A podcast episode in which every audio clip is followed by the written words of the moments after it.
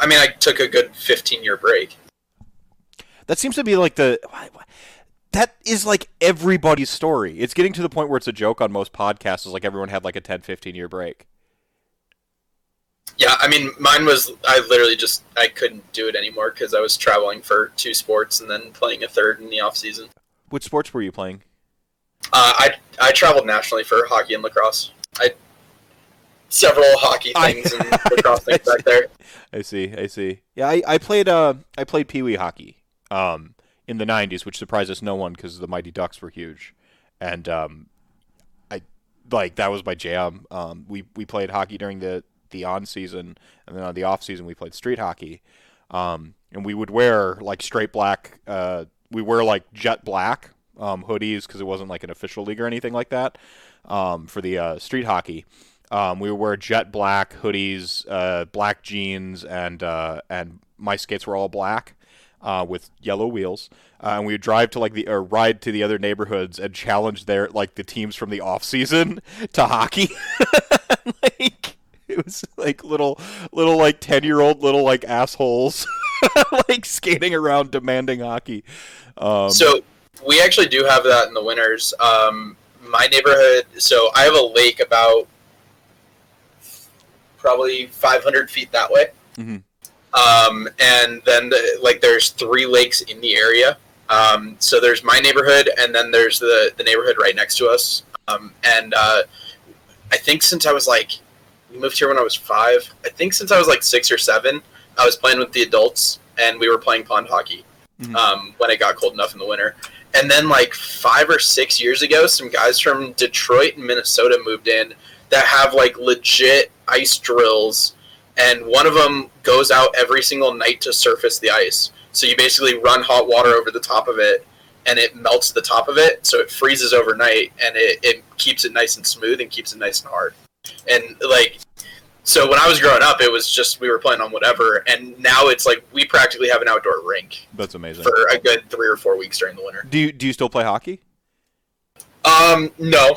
I tore my knee out senior year of high school for the 2nd time. I'm sorry, man. It's whatever. I got over it quickly, sort of. And then I played 1 year at club at CU, and then I haven't really played since. Other than I'd rather skate than run or do anything else really. So I'll go out when the lake's frozen. I'll go out at night and turn lights on, floodlights on, and just go skate for a couple hours. That's actually really rad, man. Do you when it's not winter then, when there's no freeze, do you inline skate or anything like that, or is it just you love the ice? I mean, I love the ice. It's also just different. Rollerblading is just so much different. I think I still have a pair of inline rollerblades that'll still fit me, but I haven't looked in a long time. Occasionally I'll go do stick and puck at a local ice rink, stuff like that. Yeah, with inline, it doesn't feel the same. You don't feel skates almost feel like magnets almost, when you're on the ice. You can feel you just getting pulled, you're going, yeah. With skates, you're just, I don't know, it just doesn't feel the same. There's also something, go ahead. The cold air on your face when you're just skating around a rink full blast is just nothing that, you can't really compare it other than, downhill skiing. Right. Snowboarding, maybe, yeah. Yeah, snowboarding. I mean, I guess a motorcycle, depending on how cold it is, but depending on how cold it is, you don't really want to be riding it. It's Wisconsin, so they do. Yeah. I see Chat Gang showing up here, so what is up, Chat Gang? I am the magical Mr. Mephisto. Welcome to Rantcast 75. I am joined tonight by Colorado Greg, as I kind of know him in chat. How's it going, man? Not too bad. He is, of course, Team America ETC player for what will be going on 3 years now, 4 years? I was a coach the first year, and then I was selected to be a player last year. Obviously, COVID happened, and then we just about 2 weeks ago announced our team for this year, and I'll be a player on that this year again as well. Yeah, so congratulations on making the team again this year. Hopefully, I'm pumped. I have faith. I think it's going to happen, August 2021? I think it's going to happen. I believe in the team. USA, let's go. So We're going to, of course, for episode 75 tonight, we're going to be having a I call it casual conversation about competitive AOS, and we'll see where the winds take us. You caught the cold open there. We're talking a little bit about hockey, which we do share a little bit in common. Oddly enough, when I moved up from North Carolina to Minnesota, we didn't have a hockey team, so I couldn't play hockey anymore. It was the weirdest thing. Yeah, I know.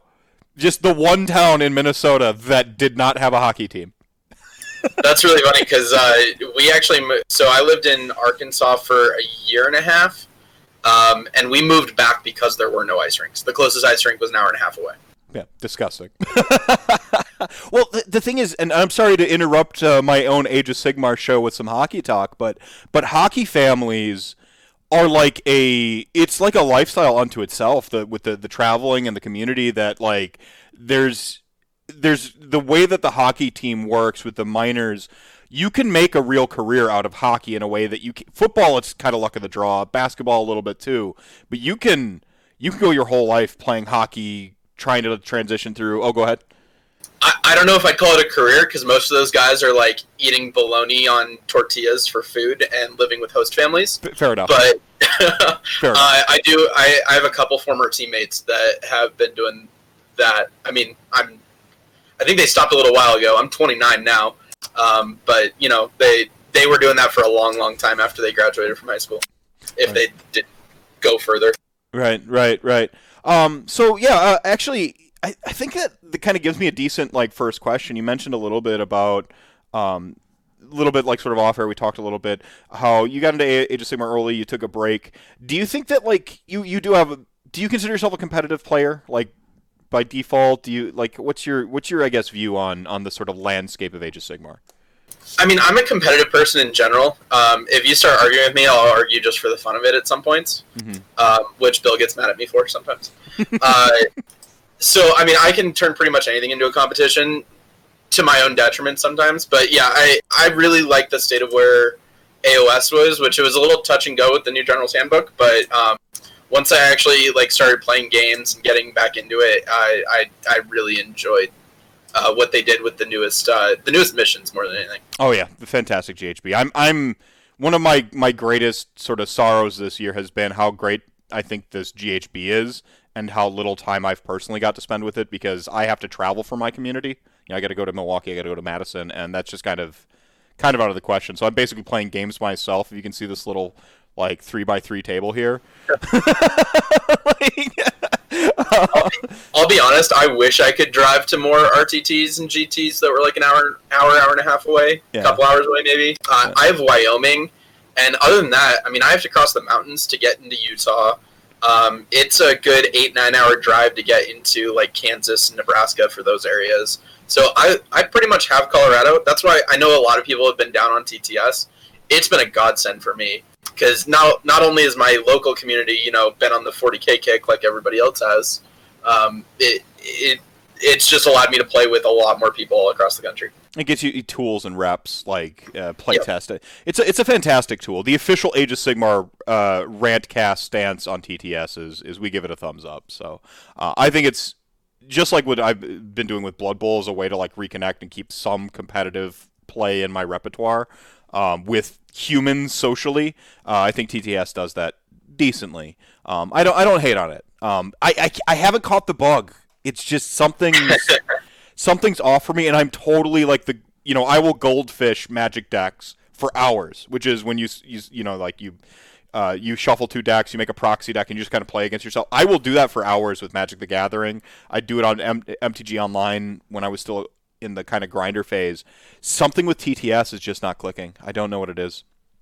Yeah, I don't know, because there are several people that are like that. I feel like I go through waves where because it's such easy access, I'll go through and I'll play like 15 games in a week, and then I'll just spend like the next 3 weeks just not wanting to play anything, either because there's nothing I really want to test, or like I'm just kind of burned out and want to do other things. So it's been a really weird dynamic when it went from maybe I get a game in a week to like I just have so much access.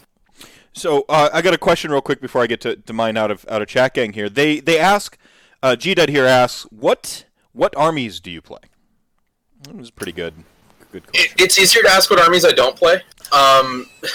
So I started back up with Age of Sigmar right before the first Nova 2017 was my first big event back in fantasy side of things. For most of that year, I played Sylvaneth.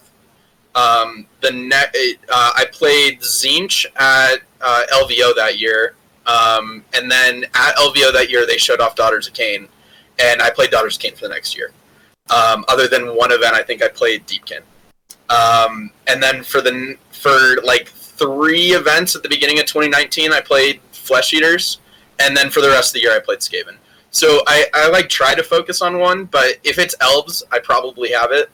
And then I've also got OBR and obviously Skaven. Seraphon, I have a super well-painted Seraphon army that I literally did, and then COVID happened. And then, yeah, Flesh Eater Courts. So, I mean, it's... As long as it's not dwarves, I'll usually play it. I actually sold Bill, 100 pink horrors, so I had Tzeentch back in the day, too. Is there an army that really resonates with you more than another? Is it the sort of, or is it the growth and the self challenge of sort of giving yourself new tests and things to play? Definitely the second one. I definitely have armies I gravitate towards. Like I said, if it's elves, I probably have it. And at this point, I mean, we have enough elf factions that I could probably just sell everything else and just rotate between elves and be satisfied. Okay. Especially once hopefully Shadow Elves come out, I'll just. I'll have 5 armies I can rotate between, and just I'll be done. Yeah. But some of it's the challenge. Some of it's the fact that I really get to know an army by playing an army. And once I play it, because I've played it, I know its weaknesses, so I know how to play against it too. Right. So I also had Slaanesh for a little while. I sold all of them even before the nerfs happened. I just got bored with them super quickly. But at SoCal Open, for example, I played 2 Slaanesh armies in a row, and we played a total of 3 battle rounds, just because, I knew how to play against it. Yeah, right on. Yeah, I mean, that's why, I haven't really lost a game to Skaven, because it was one of those armies I was, intimately familiar with, and I play against it a lot, so when I go to, just the nerves are out the way when I go to a competitive event, even though I was running an Nagash for a bunch, it's they kind of had Nagash's number, but it's playing just that wild card enough where you're okay, I'm going to do the risky strategy here because if I don't, I will die, and just absolutely familiarizing yourself with the weakness of an army and go, okay, I lose if they get to play their game. This is the one weakness I can exploit, so I got to play for it or it's lost. Yep, exactly that. Yeah.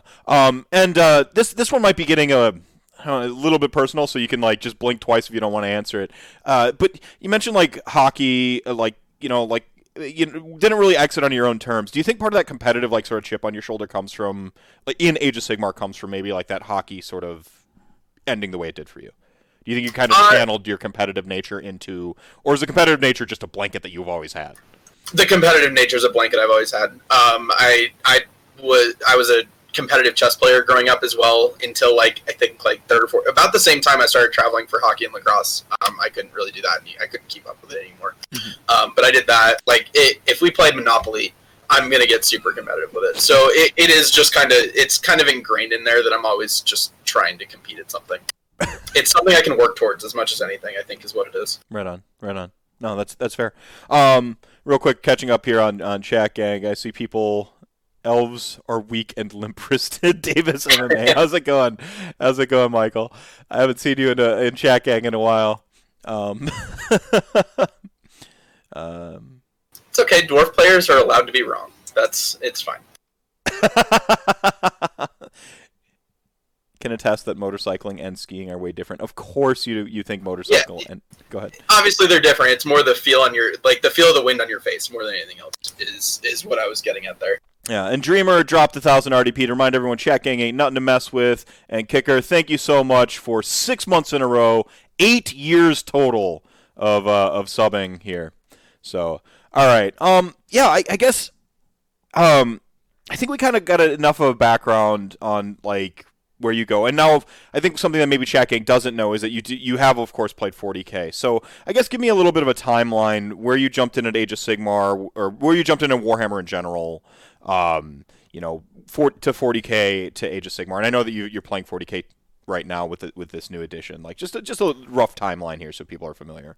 Yeah, I mean, so like I was talking about, like, back in, like, second, third grade, I played both systems. I had one army of each because, you know, I was a kid and my parents didn't really buy me things. I was doing it off of lawn mowing money. I know that struggle. Then, like, fast forward, I graduated from college, and my job right out of college was fairly stressful at the time. And I actually ended up starting getting shakes in my hands. So I just needed something to do. I was literally doing nothing but working or being home, and I had a job that was basically I'd either work 80 hours a week or 30 hours a week, just because it was you work on demand when something needed to be done. So it something where I needed something else to do. So I ended up getting back into it mostly because of painting. So I actually got back into the hobby just for painting, and that the painting actually, like, the steadiness of it and, like, just doing something with my hands really calmed me down. So that's why I'm a huge proponent of, like, even if you're not good at hobbying, just do it. Like, it's something to do that's good for you, and you're just going to get better at it. And it's something that, like, I've never been a creative person, but that's something that I've actually started getting fairly decent at. Yeah. From there, I actually, I started, like, once I started painting things and I had a full army back, I started playing in just, like, the local Games Workshop stores, like, just with random people every once in a while. And that's literally as far as it was going to go until Mike Vaginas, my teammate from 2019, who's going to be coaching for us this year, he moved to town, and he was currently a competitive 40K player. And this was the tail end of 7th edition. There were rumors of 8th edition, and the rumors of 8th edition was it was going to be 40K Age of Sigmar. All right, I know nothing about 40K. What edition just came out this year? 9th. All right. So, like I said, it was 2017 or 2018. I don't remember which. That's fair. It was right. It was like 6 months before 8th edition came out.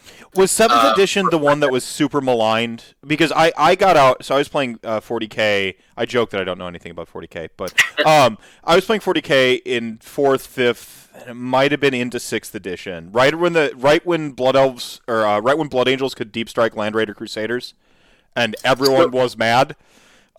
If you remember that. I don't. So I came back to the hobby about right when AdMech came out. So when those models released. Okay, yeah, I was off by that time. So I was the tail end of 7th edition 40K. Okay. And I know 6th edition caught a lot of crap because, like, flyers were being introduced and knights were being introduced. 6th ed is where people... 6th ed is about where I got out, and I remember people really beginning to hate the way of the game. And I didn't get out because people were hating the game. I got out because I moved. Mm. And then, go ahead. Yeah. Towards the tail end of 7th edition, it started getting maligned too, just because it got bloated. So there were a ton of detachments and things like that. And you started the 7th edition with a concrete force organization that you built a balanced army, and then they just said, okay, you can just build detachments instead, and basically got away from it. So imagine, like, you could just build an army full of battalions and didn't have to care about battle line or number of heroes or anything like that. That's right. So, like, there were a lot of people that with the original Khorne book, there was a battalion that was like 8 heroes or something like that. And so people coming from 40K are like, well, I can just put 8 heroes in there because this battalion lets me, right? And it's like, no, go sit down. You can have 6 heroes. That's all you get. So that was kind of the issue at the tail end of 7th. So, like I said, Mike came out thinking that 8th was going to be Age of Sigmar, but 40K. That's interesting. And so started playing Age of Sigmar to kind of get ready for it. And so we played a ton, just because it was someone that I could play. I could, like, they were a good player, so I could compete with and kind of, you know, just because, like, as much as I don't want to be competitive, even things I'm not trying to be competitive at, like, all of a sudden I'll just be like, yeah, I'll min-max things. Like, a buddy of mine and we just started getting into Drop Fleet. And, like, it was supposed to be nothing but fun. It's spaceships. We're just shooting at each other. And then all of a sudden, just, I'm min-maxing. Like, all right, if I do this order here and go here. And it's just hard to turn off. Like, it's gotten to the point where I've told him to tell me to knock it off for certain things. I know you. I am you. I'm not super as bad as I used to be. But the brain... at some point my brain just wants to optimize the thing because it sees a puzzle. And I'm like, ooh, yeah. A puzzle. And I'm like, I gotta solve this puzzle. Like, I just have to. And you pair that a little bit with, like, I do have a little bit of a competitive chip on my shoulder where it's like, well, I never, like, I don't, winning's not the only thing to me, which is, like, kind of my throttle mechanism. But, like, if I want to win. Like, you don't understand. Like, I need that validation of the win sometimes. And I have to, like, limit myself. I have to basically play with an inhibitor to not care. So, like, that's where, like, why I love EDH so much in Magic the Gathering, because I'm like, oh, inhibitor. Like, it's the gentleman's format, ha ha ha. Like, I can make the wacky deck, but I still try to optimize it. And then I'm like, ah. And Blood Bowl started out that way, but then when my dice start getting really bad, then I get really angry. Like, I can't, I'm like, winning's not everything. I don't want to win the Super Bowl, but I want to level up my dudes so that they get the skills, and I can't level up my dudes and get the skills if I'm not killing people. Like, yeah, Blood Bowl has always been a very good, like, because I can know the statistical right thing to do and, like, what's statistically most likely to be effective in Blood Bowl, and then it's so swingy because you only have so many dice that it just comes out of left field and gut punches you. So it's been something that, like, I can play without caring too much, but right. Yeah, same. Like, when dice are really against me, I get frustrated. Yeah. And then I feel bad because I'm frustrated and I'm not having fun. They're probably not having fun. It snowballs. Right. And like, I don't want to be the salty opponent. Like, I try to give space for my opponent to be salty when they're, like, losing or things aren't going their way. I think that's part of the, like, the sort of accord of competitive play is, like, I don't expect you to put on the fake face and be like, oh, I'm having a blast when you're just getting diced, you know? Yeah. Like, I don't expect you to do that. Like, we can have a conversation, you know, and still try to... But, like, if you're just, like, you know, like, locking down because things aren't going your way, I'm going to respect that, you know? And that's what I try to... But, like, I do that because it happens to me, too. You know, I'm just, like... And, I don't know. It's difficult. Awareness has been my...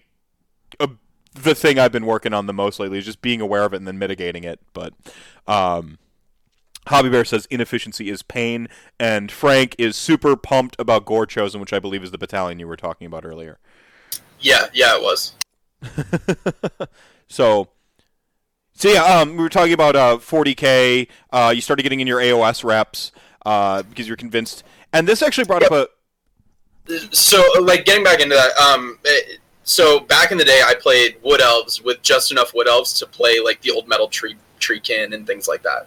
So that's what I had going into Age of Sigmar. Was I had a shit ton of Dryads, some Tree Lords, and I bought that big box that came out at that point. So until recently, I had, like, something like 150 Dryads. Way too many Dryads. It was unnecessary. So yeah, Mike got back into it, and it was one of those things where, like, it was kind of like right now. I'm playing 40K right now because that's what people are playing. I started getting into Age of Sigmar because that's what people were playing. 7th edition got kind of stagnant. 8th edition was rumored to be right around the corner, and Sigmar was what people were playing. Turns out we were about a year out, so I ended up just kind of moving towards Sigmar. So we basically spent that summer, I think it was Nova 2017, that summer, Mike had some list that he and Nick Rose, another big 40K name, cooked up that was literally just spamming as many mortal wounds as you possibly could, and it was Grand Alliance Chaos. And so I spent that summer just throwing my head against a wall with Sylvaneth, because that was Sylvaneth's counter at the time was Mortal Wounds. It still kind of is. So it was literally just like lose, but lose better. That whole mantra was what I did that entire summer. And I go out to Nova, and the only list I lose to was a Caleb Walters, a decently known AOS player, and it was just Skyfire spam, and it was a mission that was Nova created where I just was walking on the table and I couldn't do anything. But other than that, like, I was ready for every situation because I had literally gone up against the worst situation possible all summer long. Well, and so that's kind of what got into it. I mean, that goes a little bit back to what we were saying before with, like, TTS and, you know, getting in your reps and stuff. It really, really helps. And I think one of the things that, like, sort of casual and... I don't have a good term for casual player, so I'm just going to use casual as, like, a you know, as like a approximation here, not to disparage anyone who doesn't play at a competitive level or to suggest that people who don't like tournament play are casuals, because I find people are super passionate about Warhammer, regardless of tournament play or not. But for lack of a better term, like one thing I find with a sort of casual mindset is they're averse to the bad scenarios. And you find that if you subject yourself to it enough, you can learn to sort of overcome it. Now, obviously, if you're in a hard RPS or hard rock, paper, scissors matchup that we're beginning to see a little bit more and more now that shooting's back and so on and so forth, there's only so much you can do in a bad situation. But still learning to play to your outs. It is a dice game. Like, learning to lose better, I think it was how you said it. You'd be surprised, because not every player you're going to encounter in a tournament setting is of that caliber of the competition you're sort of sharpening yourself against, right? You might dodge the person who's holding your L with that army and play somebody else whose dice are against them that tournament, or they take for granted how hard they beat your army, and they don't know that you have 50 games against them or against that army, and you know their weakness, right? Yeah, I mean, it's also one of those things, like I said, it was Mortal Wounds. So it was something that was just completely going against my army completely, that I had no counter for. So it was figuring out how to either win on the mission or, like, what I needed to kill to mitigate damage as much as possible. Like, all the different scenarios that are possible. We would literally play one or two turns of a game and then just re-rack and play again. And re-rack and play again. And it was probably a good 3 or 4 months of this. Like I said, it was most of the summer, and then I go out to Nova and I play a Skaven player. Obviously, this is before their Battle Temp was out. Destroy them. What else did I play that event? Stormcast list with like the Paladors that had just come out. Like they were gone, and and I was playing like a relatively as far as I know, it was a relatively unique Sylvaneth list at the time, where I was kind of taking the center board and kind of exploding out from there and just doing as many Mortal Wounds as I could as well. Mm-hmm. And then being relatively durable against anything that didn't just spam Mortal Wounds. Little bit of an alpha bunker, essentially, a board control style army. Yeah, right on. Real quick, Soren, the Mad Lad, showing up, gifting five Tier 1 subs out to Chat Gang for a total of 248 gifted subs in this channel. Dreamer, Kernigit, Clothar, livestream fan, Chris, all enjoy those emotes, everyone. And Soren and Chris both popping off with 1,000 RDP each to remind everyone that Chat Gang ain't nothing to mess with. And Soren then says, "Good evening from the filthiest casual in all of AOS." He just paints allegedly. Took second at his first one dayer he went to, but he's just a painter. Don't mind him. We'll talk about playing to your outs. Did you have a thought to kind of finish off on your experience with Sylvaneth here before we kind of transition the conversation? Just that the new book made me sad. No, even the new book, I mean, it's one of those things where, like, you can pretty much play any army, I think, right now. Like, you may not be top tier. Like, if you run into the meta army, like, you might have a tough time. But the meta's always rotating, so things always come back. Deepkin were gone for a good 8 months until Zinch happened, and then they came back with a vengeance. Oh, yeah. I mean, they're this absolute, like, gatekeeper army to shooting. They look at they can, if they opt to, deploy off the table, but they don't need to. They're so freaking fast, they can back corner you and get where they need to by the time the high tide comes in. Like, it's brutal. And I love the new Marathi bug. Now I get a 2-up save on my eels? Yes, please. Sorry, Chat Gang. Boom. Just to reset our guest here. This is Greg, also known as like Colorado AOS on Twitter. He is one of the ETC team members for the USA.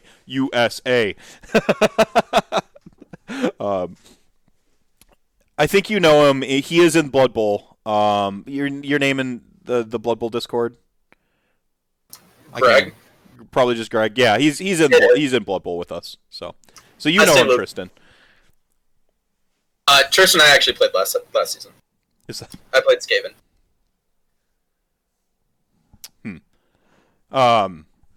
Are you running Yeah. I can't get anything. Yeah, and I'll have to deal with that later. I'm sorry. Ganked by Molly. Her internet is bad, but I'm hardwired, so my internet is fine. I cheat. No, the so yeah, new book, kind of sad. Do you think it's that people haven't have kind of just shelved it as hey, this is bad, and they've stopped experimenting with it, or do you think it's maybe a little column A that it's a little undertuned, and also people have given up looking for answers in the book? So it was, I think it was a couple things, because it was supposed to be released 6 months before it was. And then there was a shipping issue with stuff coming from China to the UK. And then, so when it came out, I think it would have had a better taste in people's mouths. And then, but the shock that it got when it came in around the same time as Cities of Sigmar and late into Slaanesh, right around when Celeste was coming out. And you've got Kurnoth Hunters, which are the rock bed of that book that Slaanesh just walks in and laughs at. Mm-hmm. And now gets summoning points off of. I think that was really the issue at the time for them. I don't think it's dead. I just think it's super one-dimensional, because you don't have a ton, and then you also have allegiance abilities that work against your army. The fact that bow hunters don't ignore line of sight through your own trees, fine, they can have line of sight through everybody else, but ignore through your own trees. The fact that isn't the case is a travesty. Yeah. Alariel is a huge disappointment because she's the only thing other than the Arch Revenant in the entire book that doesn't get protection from trees, and she's the one thing that needs it. So there's so many things that are just a disappointment. My biggest one is the fact that I was playing a casting heavy Sylvaneth list. The Winterleaf, or Gnarlroot, right? Gnarlroot, yeah. So I was playing... I had 13 casts in the army I took to, War Games Con down in Texas, and it was hilarious. I did 57 wounds to a Nurgle army in a single turn. Yeah, my buddy Sam, he played Gnarlroot. One of his thing that he's the most upset with the book is that the spellcasting variant of Sylvaneth is just non-existent. And as someone who plays who's playing LON Nagash with 100 skeletons at the time, he kind of had my number with just the volume of spellcasting and the board control. And it's turns out that Nagash can only dispel eight, whatever it was. I get the time. Eight. I get eight. One with my necromancer. One with I think at the time I was running a vampire on foot, so I can dispel 10, but only through at a bonus. So he's still going to get through 5d3 mortals, and just a 6-up doesn't feel that strong against that much mortal wound output. And then Roused by Magic, I don't know if it's still the case. It used to work on my cast, too. Well, so it still does that. It used to also, it was spells that were cast. So even if you unbind it, it still, it said in parentheses, even if it was unbound. So it still worked even if you unbound the spell. Yeah. So literally all you're trying to do is roll cast and then roll 5-ups. And I'm just trying to stop him from getting another tree and trying to stop him from doing, stupid stuff. I'm dude, I did beat him in one of our our main competitive game that wasn't a teaching game. I did manage to beat him, but I beat him because I pinned him in a corner with there's just a big fat terrain piece, and I'm you can deploy on that side of the table. I used to go ahead. The way I was doing it is at the time I was a one drop because I just didn't care about most things. There wasn't a ton of mortal wound spam at that point when War Games Con happened that year. So I was a one drop that was literally just I had 3 different ways to get trees. So first I would try to cast the spell. If I don't get the spell off, okay, cool. I've got an acorn or a 4-up for the ancient, and I believe I had 2 ancients in that list. So I can't remember. It's whatever. So I tried to get it that way, and then if I couldn't get it that way, I also had an acorn.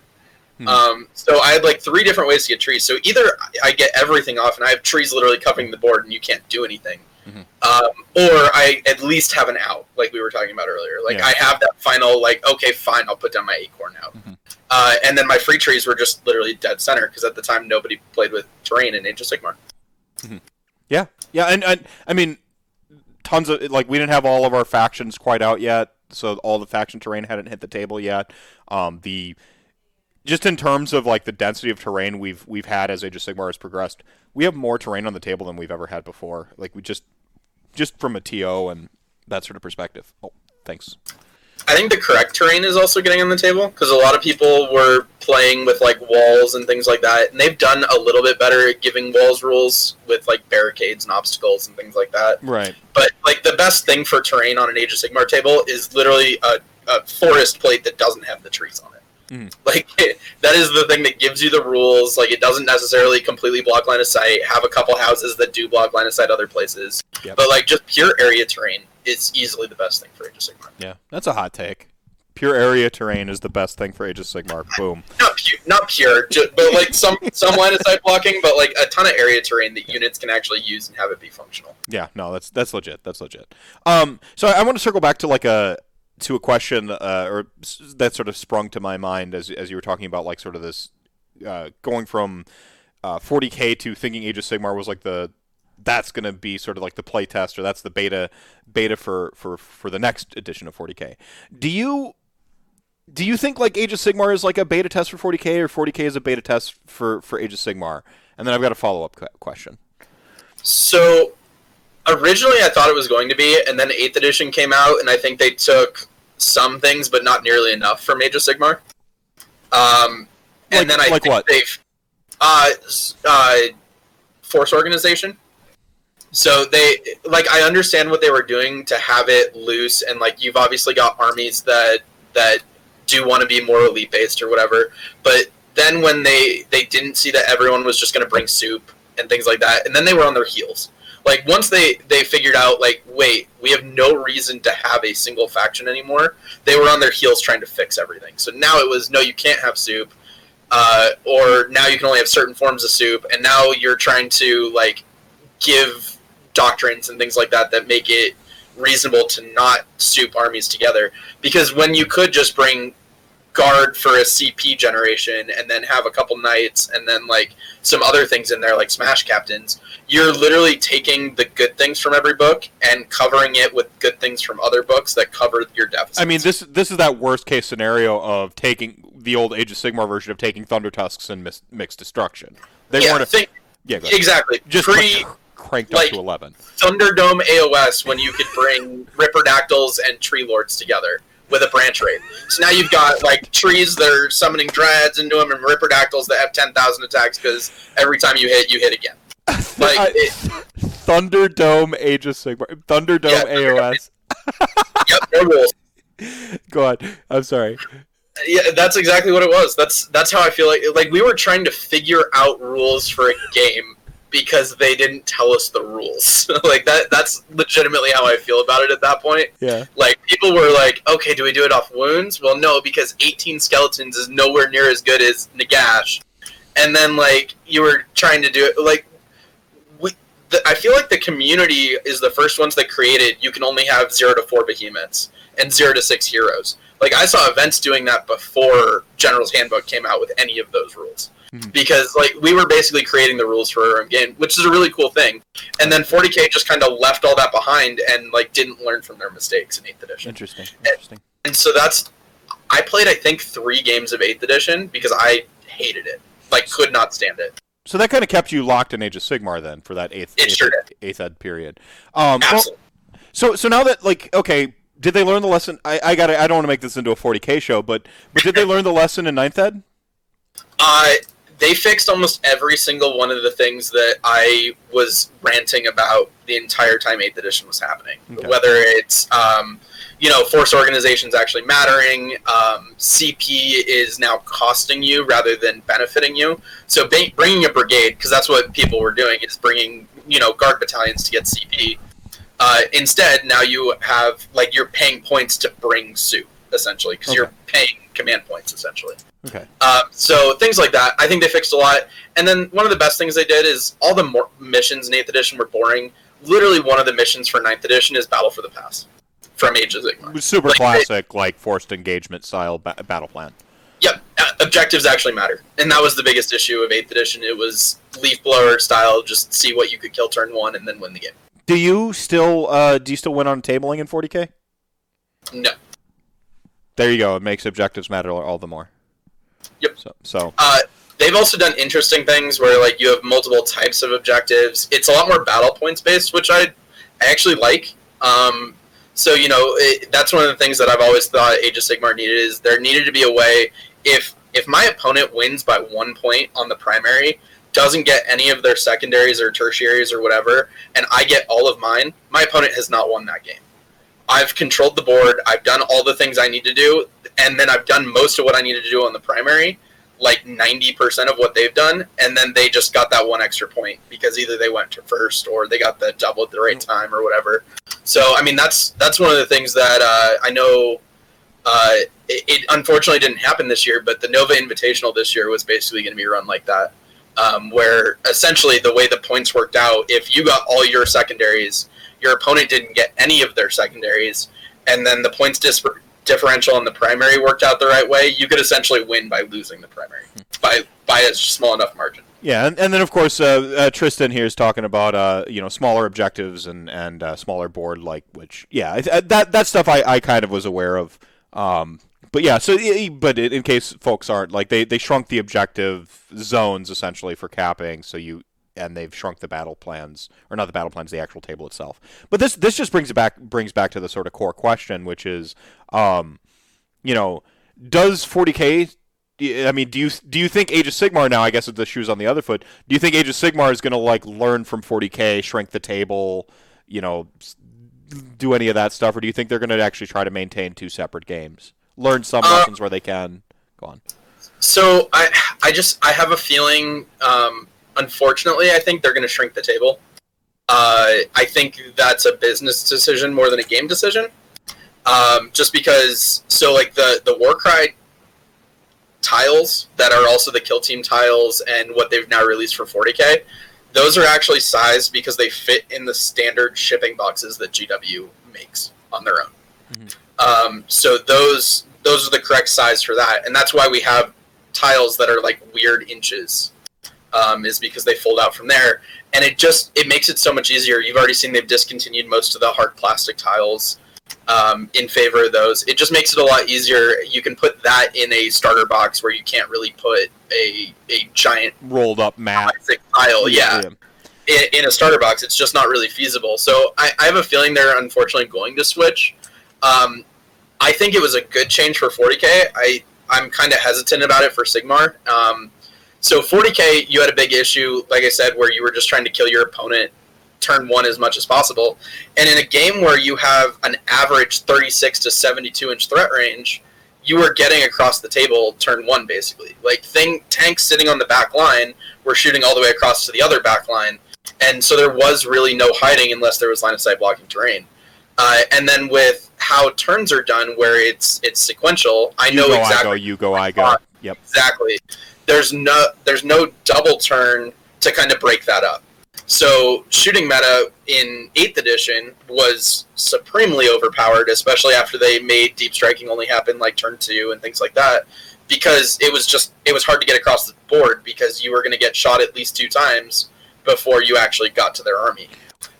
In Age of Sigmar, your average range is more like, I think it's 16 to 18, and then an average of a 5-inch movement in the game, 4 or 5-inch? 5-inch, yeah. So that makes your threat range, I can hide in my deployment zone. Mm-hmm. So I can be 4 to 5 inches back. Now, obviously, there's bridge, there's all sorts of other ways to alpha. Yeah. But usually that means they also have to commit. They have to stick their neck out. Yeah. Yeah, so with it only being a 16-inch average shooting attack, because it's usually 12 to 18, there's some 24, et cetera, they're now within my range to get back to them if they take top a turn, and I'm going bottom a turn. Right. The other part of that is if they sit back, well, now we're playing for a double turn. So now I can measure out and figure out how far up I'm going, where I can still mitigate as much as possible, but if I get a double turn, I can still get to them. And now I've mitigated what I've been able to take for potentially 2 turns, but I'm still able to get to their army. And that's something 40K doesn't have. And so, and then you get the other way, whereas if you shrink the Age of Sigmar board, now that shorter range means I can sit back further. It also means I can't really hide from spells as much, because that 18-inch spellcasting range is going to cover a lot bigger proportion of the board. And so it just causes other issues that I think it was a good change for 40K. It's potentially going to be a bad change for Age of Sigmar. Well, so now I've got two questions. We talked about how Age of Sigmar sort of, even Tristan mentioned MoComp here in chat, which was, of course, an early sort of way of figuring out the game, right? Like, and trying to balance it for play. In the Thunderdome era. Do you think that, like, okay, so Warhammer Age of Sigmar goes, okay, we're going smaller tables. Do you think that the potential is there for the tournament organization and the sort of community as a whole, since we have kind of been the grassroots game, to go, yeah, okay, you shrunk the table, nah. Do you think that that's a potential? Go ahead. Games Workshop built that out. So they built that out into 40K, because it says that's the minimum size you should play on at that point size. Mm-hmm. So you could still play on a standard 4x6 in that game and still be playing by, quote-unquote, the correct rules, just like you could do it with Age of Sigmar if they do it. Now, that's something that I think the community needs to decide on, and I don't know how much of a consensus we have, and you don't really... The one thing you don't want, and kind of why 40K went to the smaller board as a consensus, is you don't want little pockets playing their own games. Right. Because in the U.S., we already have that very community-driven... gaming community at this point. I mean, the joke we always have on the outside looking in is the Great Lakes is their own, like, you're your own world. Yeah, we are. I get it. I didn't know Brendan ran a tournament until he told me in, I think, Discord at one point with Brew City Brawl. Yeah. Nobody on the outside knows about any of that stuff. Well, it's weird because I mean, I went when this is actually to your point, I was getting into Age of Sigmar, GHB 2017, about right before the LON tome came out. I committed to, like, okay, I'm gonna play Death again, because that was a point where I'm like, I played in Warhammer Fantasy Battle. I have an opportunity to stick with what I was playing as a literal child and teenager, or this is my time. I have that 10-year gap. You said you had your 15-year gap or whatever. I have my 10-year gap. I'm like, okay, I could. This is it. If I'm ever gonna play Skaven, which was like the other army I kind of wanted to play, and Dark Elves were like the other army I kind of wanted to play. Like, I'm like, if I ever, this is it. And then I'm like, so I had this big agonizing decision point while I'm playing my friend's Stormcast Eternals, while I'm playing Haywo's Skyborn Slayers actually against his Beastclaw Raiders, which were fun ass games, by the way. The original 3-inch charge drop and pop, deep striking monsters with old school Star Soul Mesas. That was a lot of fun. So like, I'm learning the game and deciding what army I'm about to collect, and I'm like, okay, it's Death again, right? And I went, like, I'm like, okay, and I'm a guy who needs external motivation, so I'm like, okay, I got to get this finished for at tournament, 3 colors standard. Go on the internet. What are tournaments? And Nova, LVO, Adepticon, and Gen Con were, like, the only things I could obviously see. And I lived in, at that precise time, I lived in Milwaukee. And I'm like, no, I didn't. I was in Sheboygan at that time. I'm like, okay, those are my options. I'm like, all right, well, then I aimed for Adepticon, missed it. My army wasn't anywhere near close to being done. Most of it was still primer black. So I missed that. I'm like, I guess the next one is, I think it was Nova. I'm like, so I buy my my Magna Racks because it's the easiest way to transport an army. I do my research. I do all my due diligence. And I miss that, and I end up kind of going to Gen Con instead because it's just the travel just wasn't going to work out. So I go to Gen Con. If I hadn't ran into Kyle, who's a member of Chat Gang here, Minimum Pants, if I hadn't run into him to say, oh, dude, come to Dragonfall, I'd have never known it existed. Like, yeah. And I think it's something that we definitely are at the detriment of, being in such a big place as opposed to places like the UK or even Europe. Like, we definitely don't have it. That's why, I mean, I get to know pretty much everyone at major tournaments. Like, there are some guys out on the West Coast, Brian Brown, and all of that group and community. We met them at LVO 2018. I played against Brian and one of his buddies. And we invited them out to our team event in Colorado Clan Carnage, that we were doing every year at the time. Obviously, COVID happened. And they came out. But, like, it was all word of mouth. There's nothing really aside from that, which is kind of a detriment. So then if you're playing, like, you know, specific rules in just a local community, that separates people out even more. So that was the point, is you don't really want to do that. So we would have to come to a community consensus, which I think would be a pretty hard thing to do. Mm-hmm. Well, I think 40K because it's not 40K. 40K feels more universal.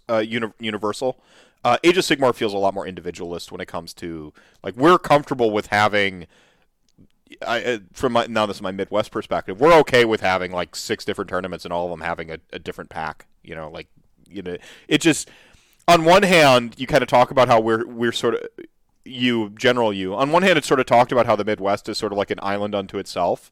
Like, it's like almost like there's these walls, like invisible walls up, and we're just kind of like this insular community. But on the other hand, like, so many of us who live in the Midwest are spoiled for tournaments. You can go to a major tournament, a 2-dayer, probably about once a month without ever having to drive more than 3 hours. Same with the Pacific Northwest. I know you had Alex on here about a month ago at this point. I give Jeremy crap about that constantly because between Red Tide, Rose City, etc. Like, they can go to a GT every 2 weeks. Yeah. And I guess a lot. And there's, I don't think that's a reality for the average Age of Sigmar player. And that is something that I think in the Midwest we maybe take for granted here, and probably the Pacific, like you said, Northwest probably takes for granted a little bit too. But this is just like philosophically now. I don't have an answer. I wonder if we have a better way of cross-pollinating than word of mouth. Like, if I'm not talking about like universal packs or anything like that. If we just have a better way of like communicating with each other, like setting up little ambassadors to go out to each other's events, and come back with like stickers and mailers, and I don't know. I have no idea what that would look like. But I know I ended up going to NashCon because I ended up playing against the TO just incidentally at Brew City Brawl, and it's like, well, now I owe it to this awesome dude to go down and play in his tournament, and it was on one hand you get this very intimate, awesome relationships that you build sort of naturally, but on the other hand it's like we have all these great tournaments, and how do we drive that word beyond word of mouth? Yeah, I mean, it's a hard thing, too, just because we're quite often relegated to smaller space at big like, cons than 40K is. So, it's a catch-22 between, Brew City Brawl, for example. Like, I played against Brendan at Adepticon 2 years ago. I guess 3 years ago now? I don't know. Whatever. I think it's a COVID time warp. Who knows? Go on. Yeah, I think it's a big catch-22 between, like, if I go to a GT, do I want to see all my friends that I already know, or do I want to, like, grow it to people who I've never met before? Like, it's hard to make that concession either way. Like, do I want a whole bunch of people I don't know coming to my event, or do I want to see all my buddies that I maybe only see 2-3 times a year? Yeah, and I know this isn't a universal thing, but I think most gamers probably tend towards introverts too, right? So there's a certain comfort in sticking around the faces and meeting new people on like a drip feed sort of case-by-case basis, like the couple people that come into your region for tournaments, as opposed to going into someone else's region where you might know a couple people, but everyone's a stranger, right? That can feel a little intimidating. I think that's one of the benefits I've had being in Colorado, where we only, like, I'm working on getting it, like, I'm trying to get it where we basically have at least 4 GTs a year, one being the team tournament, one being, back in the old fantasy days, there was a King of the Mountain Invitational that was run every year, and we did it 1 year here, and then it kind of fell off, so I want to get that back. And then basically, like, 2 other formats. I don't know what they're going to be yet. One's probably just a standard, like, GT, and then another one that's, like, a different format, but, like, 4 GT-level events a year, like, one each quarter, I think is just something that would be really good for the area. But not having that, I think, like, me going to Nova and Adepticon and LVO and SoCal, and those being my events for the year, I think has made it where, like, I've met a decent portion of the community while still staying relatively under the radar. I just know people rather than being known as much as anything.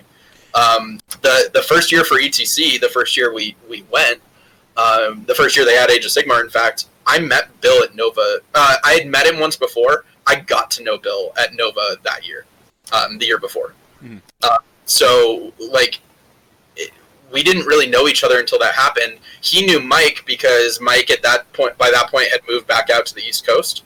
and knew like Nick Rose and all them that Bill was also friends with. So that's how I got to know Bill, was through that. I met Alan that year at Nova as well. He was playing one of my friends in 40K. And then I really met him once he was on the team when he came out for SoCal. So, like, most of the people that I've met in the community and some of the best people I know in the community have been at major events because I've had to branch out and reach outside of my own community. So I guess that's another kind of catch-22 because, like, there's good things and bad things about both sides. Well, you want an organic, like, you want that organic grassroots local scene.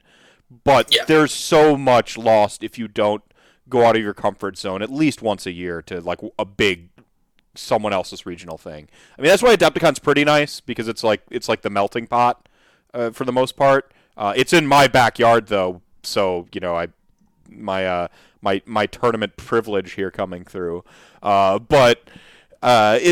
mean, go Nova or LVO are I think the other two that fit in that same category where, like, people kind of travel to it to experience that. SoCal's definitely getting that way too. I mean, obviously it's on the coast, so it's a little harder. But I mean, they had 48 last year, and there were some people that came from the East Coast specifically for it. But again, it's one of those things where, like, I didn't know about SoCal Open until I started, like, getting closer to the TO for LVO, and we started talking. He's like, well, I test all my packets for LVO at SoCal. Like, why don't you come out for that? I'm like, where is it? And it's like San Diego. Cool, nice and easy. Like, it's a $30 Uber from the thing. You can stay at a hotel right across the street from it, and it's at a big, like, horse track, and it's just like a big convention center in there. And all they do is 40K and Age of Sigmar, and it's fantastic. Soren here says, Soren shared the Texas Masters thing here, and he says a nationwide format would be awesome. We were about to have our Midwest Masters. It would be this December right now. It was sort of a pseudo invitational type event. And that doesn't get to happen now because reasons. But yeah, I don't know. Like, I'm not necessarily for a nationwide format, but a place to... I know that Games Workshop has their little events calendar, but that has so many blind spots in it, I feel, compared to, like, if there was just, like, some tournament site... more U.S. organic where it's just like, here you go. Hey, this is every tournament we have. You know, people just say, hey, this is how many I had last year. This is how many I expect this year. This is my tournament. This is where it is. Yada, yada, yada. And we just a nice, clean, this is where they all are. There's also certain controls that have been put in place for things to be like Games Workshop stamp of approval for events. And some people don't want to do that either. Yeah. Like, It's a really interesting community where, like, we want to come together, but we also, like, stay out of my yard type of deal where, like, don't interfere too much. It's such a weird conundrum to me because I feel like in 40K, I feel like they are a little bit more universal stock standard when it comes to the community and how they play their game. And Age of Sigmar, I really do think it has to do with what I used to call, what I was calling the Wild West, and now I'm stealing your term for it. The Thunderdome era of Age of Sigmar, I think it really has to do with that more than anything, is you had to have, the tournaments really did dictate the TOs and the gaming clubs and the stores, the LGSs, dictated the way that game looked, more so than Games Workshop ever did. And relinquishing that control, even 5 years later now, you know, we're in the fifth year of Age of Sigmar, isn't easy. And for sure. Honestly, think it's for the I think it's a little bit for the better that Age of Sigmar has that individuality to it. Personally, I would, like, if you hand me a tournament pack, I read it. I'll play your tournament. You know, I think we can have a bit more of a standardization in the reporting of, like, our tournament results. One of these things I've heard is, like, this sort of, like, looking at, like, a 4-win. Looking at it in terms of, like, getting to 4 wins and how reliably your army gets to 4 wins, and not even counting sort of, like, day 5 because there's so many variables, or tournament 5 or the round 5 in your tournament, and using that to kind of gauge how strong an army is. I think things like that. Go ahead. Yeah. I mean, I have said for a while that I think you can get to 4-1 with any army, and getting 5-0 with any army, you need some sort of luck. So I mean, I think that's a fairly safe thing to do that I think would probably be beneficial. Yeah. Another thing, as much as I know ITC for some people is a touchy subject, And as much as it's a standard for 40K, it really isn't, right? Because, like, Nova 40K ran their own missions for years and years. Literally, this year was going to be the first year that they were going to use the 9th edition missions. They've created their own for years and years and years. They've created their own standards for that, but they still just reported to ITC. And that was one of those things that ITC was such a loose structure that they don't really care how you run your event. It's just a formal reporting system as much as anything. I think that the pushback I've heard against adopting ITC into Age of Sigmar is a fear of the that guy. And this is a prominent fear that we have as a community. Folks are afraid of the that guy, and that's why they don't want to go out to a tournament to begin with. They think it's just all that guys. I'm here as one of the people that will constantly be an ambassador for tournaments. There aren't that many that guys at Age of Sigmar tournaments. I have had one bad game in 3 years of tournament play. One game where and it wasn't even a that guy. It was just a bad game where they were on their phone too much. Like I've had three, and one of them was a person that's kind of known for it, from what I've heard, but I didn't hear it until afterwards. Yeah. And then one of them was actually at Adepticon, funnily enough, and it was just someone that was slow playing. I don't know their name. I don't know who they are. I literally could not pick them out of a lineup. That's how, like, I was very drunk in my game with Brendan, and it was right afterwards. So I was coming down, and like I did not want to be there at all. Like, it was just a miserable experience. But it doesn't happen very often. Like, it's rare for me at least to meet someone that I wouldn't want to play against. Well, because the that guys tend to get weeded out by the tournament sort of. You know, like the Relians, the Brendans, I'd imagine are a that guy weeder. Like they just don't. They're big fishes in small ponds, and then they go to a tournament and they find out Darby Sharks here. You know, like they just don't. They either have to relinquish their that guy status, or they have to get their shit pushed in until they're humbled. Like. I mean, I'm not saying they don't exist. I've heard everyone's got a story or two or three, but it's not something to live your life in fear of. My point with the ITC thing is if you flag your event as an ITC thing, and again, this is the pushback I've heard. If you flag your event as an ITC event, you get people that come to it just for, like, essentially the ITC points, not so much that sort of, again, that grassroots. You know, we just want the local. I get that.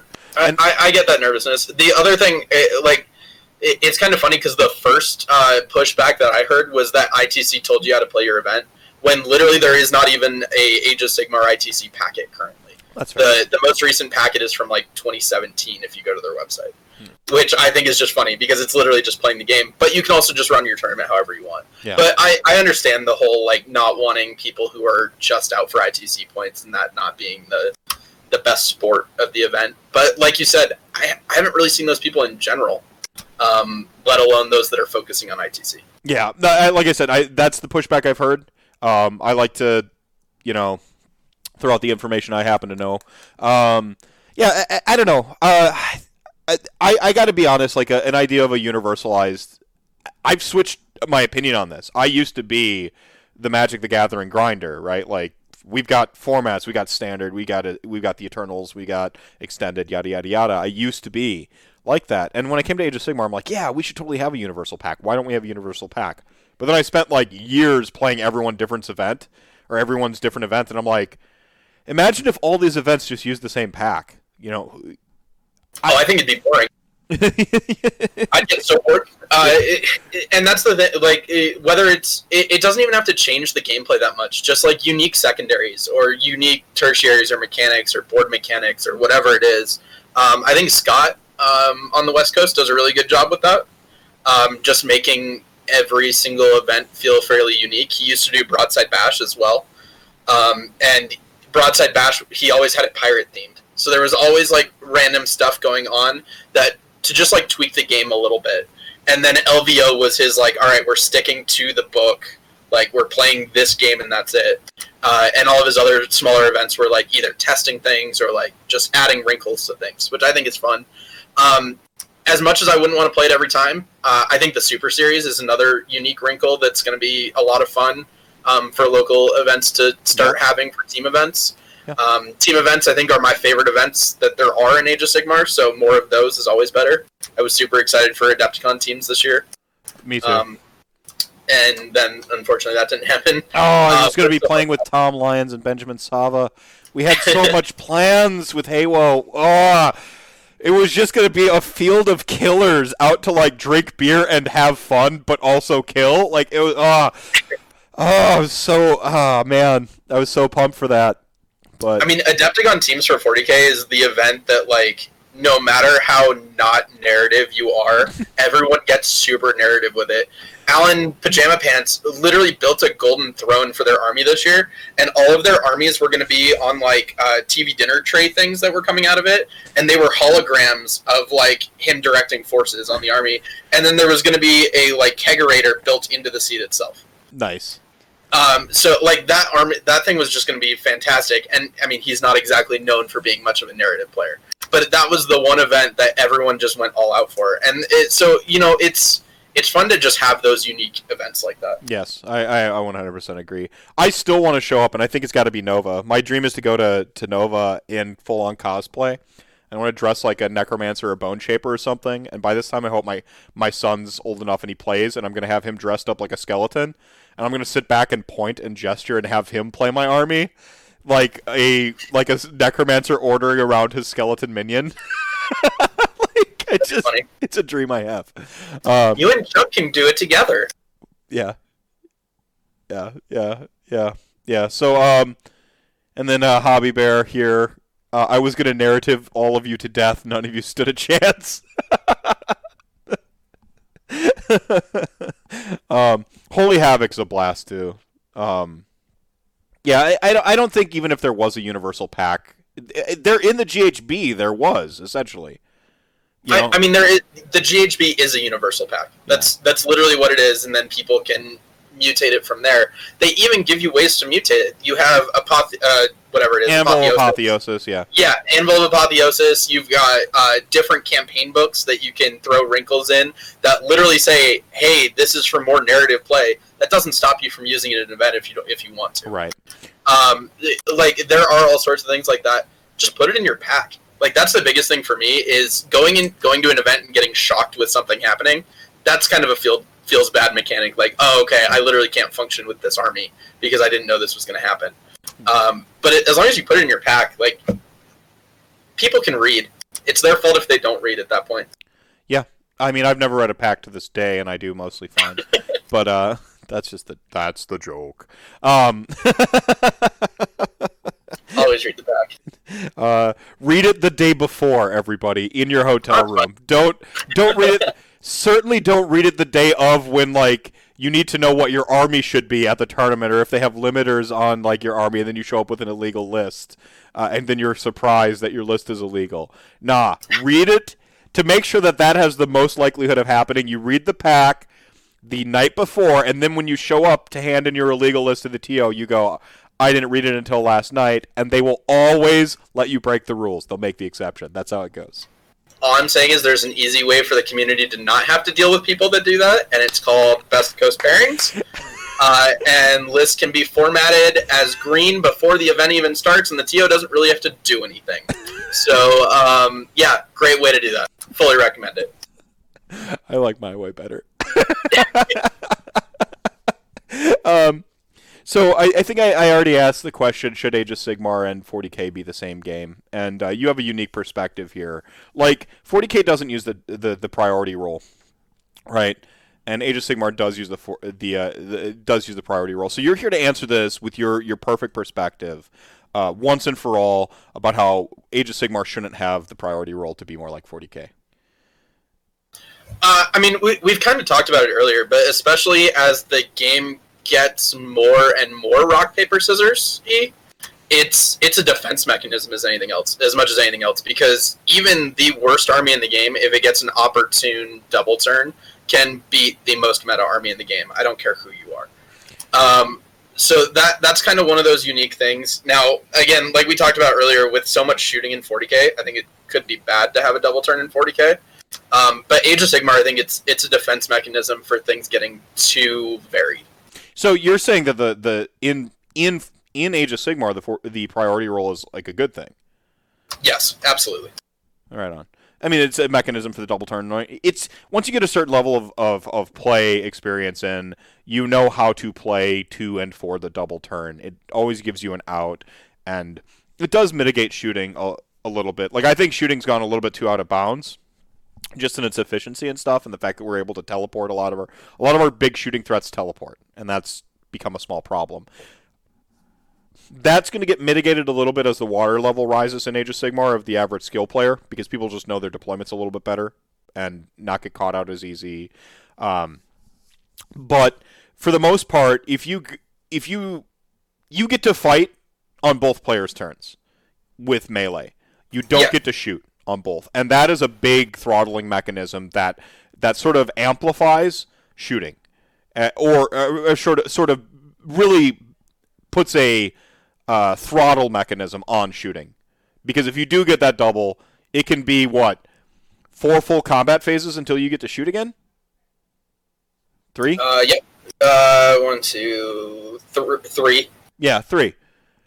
That's a pretty big... So if you stick your neck out, like with our... This goes back to the table size thing. With that table size being bigger and you have to advance to stick your neck out to shoot, that's 3 combat phases of pain. Yeah, I mean, absolutely. And so, I mean, it's also something to look at rules, list writing-wise, because if you do, like... I think it's from our fantasy days, but we have such a mindset of these big blocks and phalanxes of units that are just... moving up the board, and splitting to MSU is a very 40k thing, because there was literally a mechanic to do it with Space Marine squads. But like, if you have multiple smaller threats around the board, it creates an issue with target priorities. It creates an issue with target allocation, because people can't, like, you have to math every single time. Yeah, you have to, and then it's a dice game. So what if you don't math? Especially with things like feel no pains on the board, or minuses to hit, or things like that. Like, the math just varies quite a bit, to the point where only Daughters of Cain and Plague Monks can really roll statistically average every single time. Right. Question for Greg. If there was an area you would want to change in AOS, what would it be? Strong question. So, I don't particularly... So, as much as I was talking about, like, it being okay that we're getting a little more rock, paper, scissors because we have defense mechanisms, I think it's a bad thing. I think that... how do I put this? I mean, going up against a hard counter is always a feels bad mechanic, right? And what I was saying to people coming out of this GHB before I really got into it, was that you were basically going to have rock, paper, scissors at smaller events. And it was going to be completely luck of the draw. You had to be able to make your way through it, because there was going to be that one guy that was going to be playing your hard counter, and you had to hope you weren't playing it. Whereas at GTs, you were able to balance it out a little bit more just because the field was going to be that much bigger. Right. But a one-dayer or a local scene, the hard RPS is very toxic to those. So the way I wouldn't say toxic, but feels bad. The way I kind of see the game right now from a high-level perspective is you do have a big circle of rock, paper, scissors going around an outside ring that are literally just hard countering each other. And then in the juicy middle are all the toolbox armies, whether it's... I mean, Seraphon's a little strong right now, but they are a toolbox army. You've got Skaven. You've got several others that are rounded out enough. City of Sigmar, I think. Yeah, fits that are rounded out enough books that you can kind of secure your outs a little bit. And that's usually what I like to play in like a singles event, is something like my Skaven, where I've got something that can deal with what would normally be a hard counter for me. So then it turns that hard counter into more of a soft counter. And I think that's where the game is better, because then it's actually someone playing against someone else rather than just like, hey, my mechanic goes through your mechanic. Right. Sorry, you lose. Yep. So I think the game's in a good place defending against rock, paper, scissors while also promoting it, if that makes sense. Yeah, like a little bit of maybe it's kind of like, because we do have this thing that's sort of stopping it completely, it's disguising how big of a problem it could be. You know? Like, yeah, it's got this absolutely. It's got this way of sort of mitigating it, but because it's being mitigated, like, people aren't realizing just how bad it could be, and so as we sort of shift towards a harder RPS as opposed to a softer RPS, you know, difference between soft counters and hard counters, right? I mean, like, we also have no events right now, so that's another big thing. Like, we've had a few UK and Europe events and a few New Zealand, Australia events, but, like, the US hasn't had any events, so we don't even really know the meta right now. This is all off of theory and TTS events, which, as much as I love TTS events, they're, like, I'm playing janky stuff at TTS events. I'm not playing things that I would take to a normal event. I'm playing things that I want to test out to see what they can do. And in fact, I won one TTS event with Sylvaneth that we were talking about earlier, and it was literally, I went into it like, I'm probably not going to do anything with this, but I think this is the best thing for Sylvaneth that I can get right now. I'm going to test it, paint that, if it works, and then sell off everything else. And that's what I did. Because obviously it worked relatively well. Like, people weren't ready for your technology. So it's one of those things where, like I said, you can win with every army because it is so objective-driven right now. And sure, there were risks that I had to take in certain events. In the finals, I was playing a loco list, Legion of Chaos Ascendant. And I don't think it was the best loco list I saw, but to kind of manipulate the player into making some mistakes and then taking risks to take advantage of those mistakes, and it ended up working out.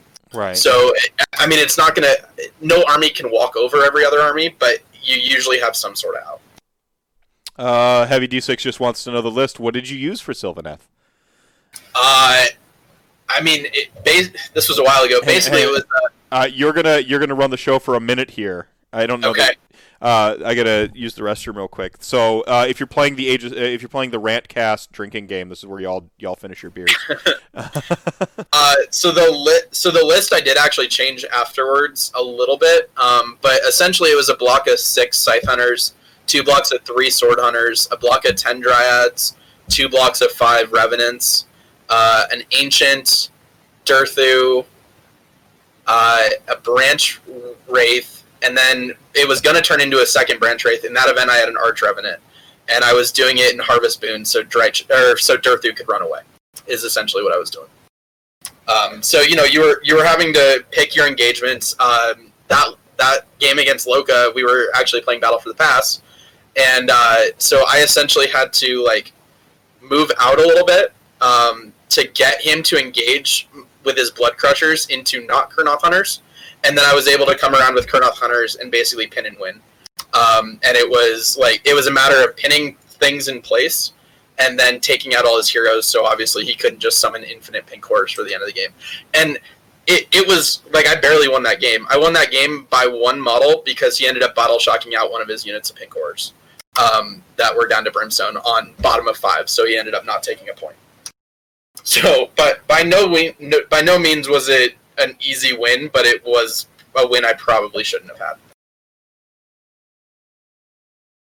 had. I'm gonna open up Twitch real quick so I can actually see questions. All right. Oh, you're back. Back before I even got Twitch loaded up. There you go. That's the only question hanging out there. They're talking about the 9,000 IQ play. Greg, what are the battle plans that you're ideal for a tournament pack, and in what order? Ooh, what order might be rough? Soren bringing the hard questions, the hard-hitting ones. So I used to have a set one. Hold on.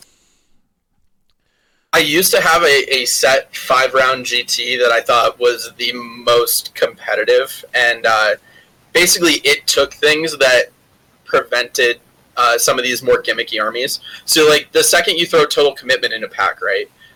Now you stop some of these one-drop shoot casts and one-drop Skyborn Slayers, things like that, just because they don't function in that game. Now you're having to walk across the table at 4 or 5 inches a turn. Better Part of Valor, I think, is my favorite mission, and I know a lot of people hate it, and it's purely because it is all based on math and statistical averages and knowing when to burn your point and when to go after your opponent's point. Because literally, you could both sit there for a draw if you wanted to in that game. It's figuring out how to steal an objective and not lose yours, or not lose yours at the right point and burn it early. So I think that's my favorite mission. I really love Force the Hand, I think is another really good one. Just because it's counterintuitive to a lot of the other missions that we have. This is one of the new ones that is just stellar. I love both of the new ones. Knife's Edge I also really love. So Knife's Edge, there's another one. KO doesn't really like Knife's Edge, right? Because by the time they table their opponent, like sure, you can table your opponent in 3 turns, but if your opponent has all 6 objectives for those 3 turns before that, all right, now you can't win. So it's the mission is now a soft counter to KO at that point as much as anything else. So now KO has to think about, all right, am I going to bring that one drop where I just drop a vortex and blah, blah, blah? Or, like, is my goal only tabling, or am I actually going to try to bring a balance list with a book that isn't really intuitive to bring a balance list? I like G-Dead's question here. He says, what draws you to elves? This is... jankiness and breaking rules. Is what draws me to elves as much as anything else. It's kind of a running joke with my friends that like every elf faction just ignores rules in some sort. Well, they were the first to get always strike first, effectively. Yeah, so Lumineth has the double activation thing, right? And then they've just got like more, I would say, crowd control than any other book in the game right now. Well, they're a utility board control army. Yeah. Masquerading as like a DPS army, but yeah, which I think they're really not that great of a book. I think they're more of a gatekeeper army, and I don't think it was a very well written book because I think the way it sits right now, you either make half your opponents you make feel bad, and half your opponents make you feel bad. So it is army. It is the epitome of a gatekeeper army because all those people that don't know how to play against it or it's good against. Just, like, hate your guts after you play them. And then the other half, you're playing KO, and they're just sitting outside of your threat range the entire time. And if you don't win a priority roll the entire game, they literally just pick off a unit a turn, and you can't do anything. Do you think some of the feels bad can be mitigated by player sort of a heightened player awareness? I talk about raising the power, the water level of our player base. Because, I think, if we were to rank... the average skill level of the Age of Sigmar player. I don't want to say skill level, maybe engagement with the rules. It's not quite skill, because like they're super competent players in Age of Sigmar, but some of them just like don't care to play that style of game, so they just like check out. The water level, for me, doesn't feel as high as like Magic the Gathering's like sort of player water level, and that's nothing against Age of Sigmar players. I love this game way more than I ever liked Magic the Gathering, so... and it's not just because I noob stomp. It's because genuinely there's... The community here is just the best in any game I've ever been a part of. I've played tabletop role-playing games pretty much as long as I've been alive. My first experience with a tabletop RPG was 9th grade. Right? Or not 9th grade. As a 9-year-old in 4th grade. Like, long time. And it still took me... basically until these last 3 years to really find like niches in the tabletop RPG community, and they're just like tiny niches with a couple friends. Age of Sigmar, I showed up to one tournament, made lifelong friends, like just yeah. So nothing against that, but do you think if we were if some of that like feels bad could be mitigated by raising the water level of the average player? Yes and no, because there are certain things. So biggest example is the first time I played against Skaven with Lumineth. And my Lumineth list at the time was literally a bravery bomb control list with archers to pick off things. Not 80 archers like they're playing in the UK, because one, I think that has too many hard counters, and two, I think that's in some ways even more of a feels bad because you just kill all the characters and then they're done. Mm-hmm. But like it was a lot more control, a lot more playing the game, so I didn't have a ton of hard counters. But at that point, when you're making Skaven -3 bravery. And then rolling 2d6 trying to beat their bravery to make them not do anything, and their bravery 4 or 5, you're literally just making your opponent not function. Because anything that's bravery 4, they literally cannot do anything. Mm-hmm. So now their army just does not function. There's too many ways in that book to make it so it happens, whether it's Balewind or Spell Portal or all sorts of different things that can just make it so that's gonna happen. And that's why I kind of think that's... like I said, it's kind of the ultimate gatekeeper list because it's just going to keep some people out of middle tables, which is I don't think that's great for the game. But it's a fun army to play sometimes. Is that? I mean, I think that's the beauty of a tournament. If you have 5 games, you can't play against Lumineth Realm Lords all 5 games, statistically speaking. Oh, for sure not. Yeah. You know, if you just play LRL once, you can still have a net positive day. But you said something really interesting in there that I think is worth noting, is keeping people out of middle tables. And maybe that's the watermark that I've been searching for terminology for, is when you're actually, like, gatekeeping middle tables. Yeah, so, hot take, I think OBR was the same thing. Petrifex Elite was. Yeah, Petrifex Elite was a middle table denier. So, like we were kind of talking about earlier with new people kind of coming into the tournament scene. I just need to note that that's not a hot take anymore. I raised over $7,000 for Mental Health America to have them change my mind on Petrifex Elite. But continue. So the way I kind of looked at OBR going into LVO, because I think LVO was the most balanced the game has ever been. We don't really have enough data right now to tell me if current game is even better or not, just because we kind of had a hard stop on everything. But LVO, in the top 8 for day 3, you had Stormcast, Slanesh Celeste, After the Nerves, Fire Slayers, Skaven, one OBR player, 2 Daughters of Cain players, and what was the last one? Oh, an old Tzeentch book. The old Tzeentch book, because we were still playing with the old rules in LVO. So you had 7 different armies, and then the only one that was doubled up was the 3rd oldest army in the game, in Daughters of Cain. Which Daughters of Cain are just kind of Daughters of Cain. They are what they are. It's kind of a... just a force in the universe. They're the fulcrum. They are gravity, you know? Like, they're like...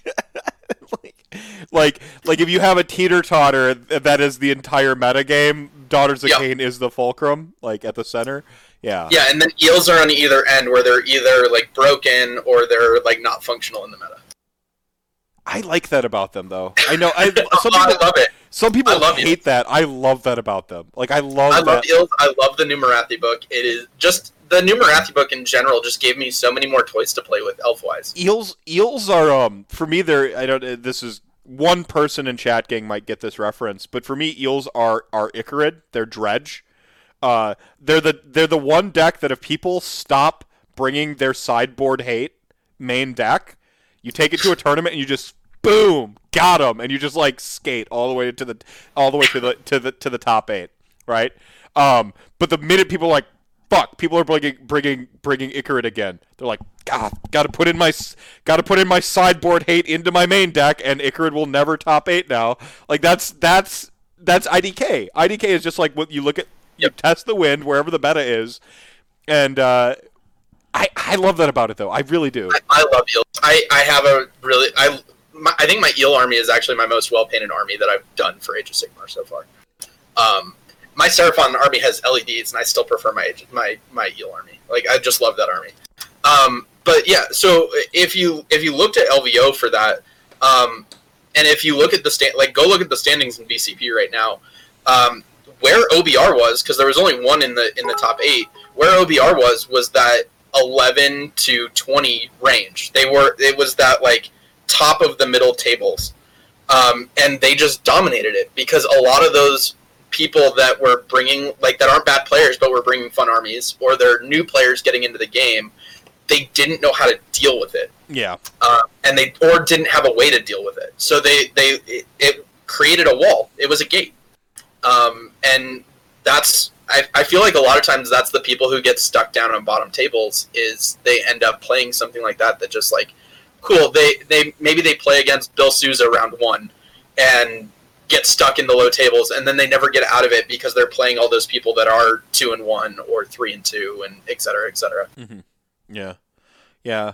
I mean, it's a cool take, and I like the idea of that sort of, you know, where is that problem is actually on the middle tables. You know, it's almost like, how do you gauge the success of a population, to use some social science theory, right? Is like by the people who are doing the worst. You know, if you want to know the health of a society, look at its prisons, is an old adage. I can't remember who was originally attributed the quote. Like, Not that, like, the mid-tables are the prisons by any means, but if you want to do a real litmus test of the health of the game, you look at the middle tables of Age of Sigmar. Not the top tables and not the bottom tables. You know, like, you really got to see what's going on in that sort of... that middle, right? Yeah, I mean, the middle is where you see more armies than anywhere else, right? Like, more different armies. Because you have Gloomspite armies that are going 3-2. Especially before they took away their endless spell fun. Oh my gosh, they need a sub-faction that ignores that rule. Maybe they give that to the regular Git sub-faction. Right, Git, just give it, they don't have allegiance abilities anyway, so just give them that as an allegiance ability. They ignore the 0-3 rule. They should be the only army that ignores it. and it won't be a problem. It was so depressing. It was so depressing when they took, that was the army that, like, needed the help, and it was the one that was, like, spamming, like, sure. It was having the... Yeah, but they were doing it in the bad way. Zeech was doing it in the annoying way. They were doing it in the awesome way. Yeah, they were doing it for crowd control, and, like, that was their defense, was -1 to hit. Like, you already had it built into the army. Like, you just stacked it as much as possible, and it was fun. It was funny to play against. It was kind of aggravating when you have witch elves that are hitting on 5s. I will say that. Yeah. I did do that for several times. Oh. But yeah, that was the one army that I was really sad for the endless spell change. Or make it so, like, you can only have 3 generic endless spells, and your faction endless spells don't count towards it. Like, I feel like there's a lot of things you could do to kind of make that better. I overall like the 0-3 rule. I just think Gits should just get a allegiance ability that says you ignore this rule. We do it all the time with army rules. You can just say... You know, you can, if you want to lock it behind a sub-faction, you lock it behind a sub-faction. If you want to do it as an allegiance ability, you just make it a base allegiance ability. And one of the big reasons for this is their endless spell box is one of the only ones that comes with more than 3. I think it might be the only one that comes with 4 spells. The rest have 3 as an army.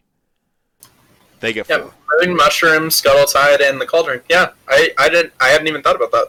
And usually... look at the models for how they dictate the rules. Squad sizes, weapon allotments. It's almost always what's in the kit. Absolutely. They come with 4. That was a change. Because originally you could just have as many nets as you want until that book came out. So annoying.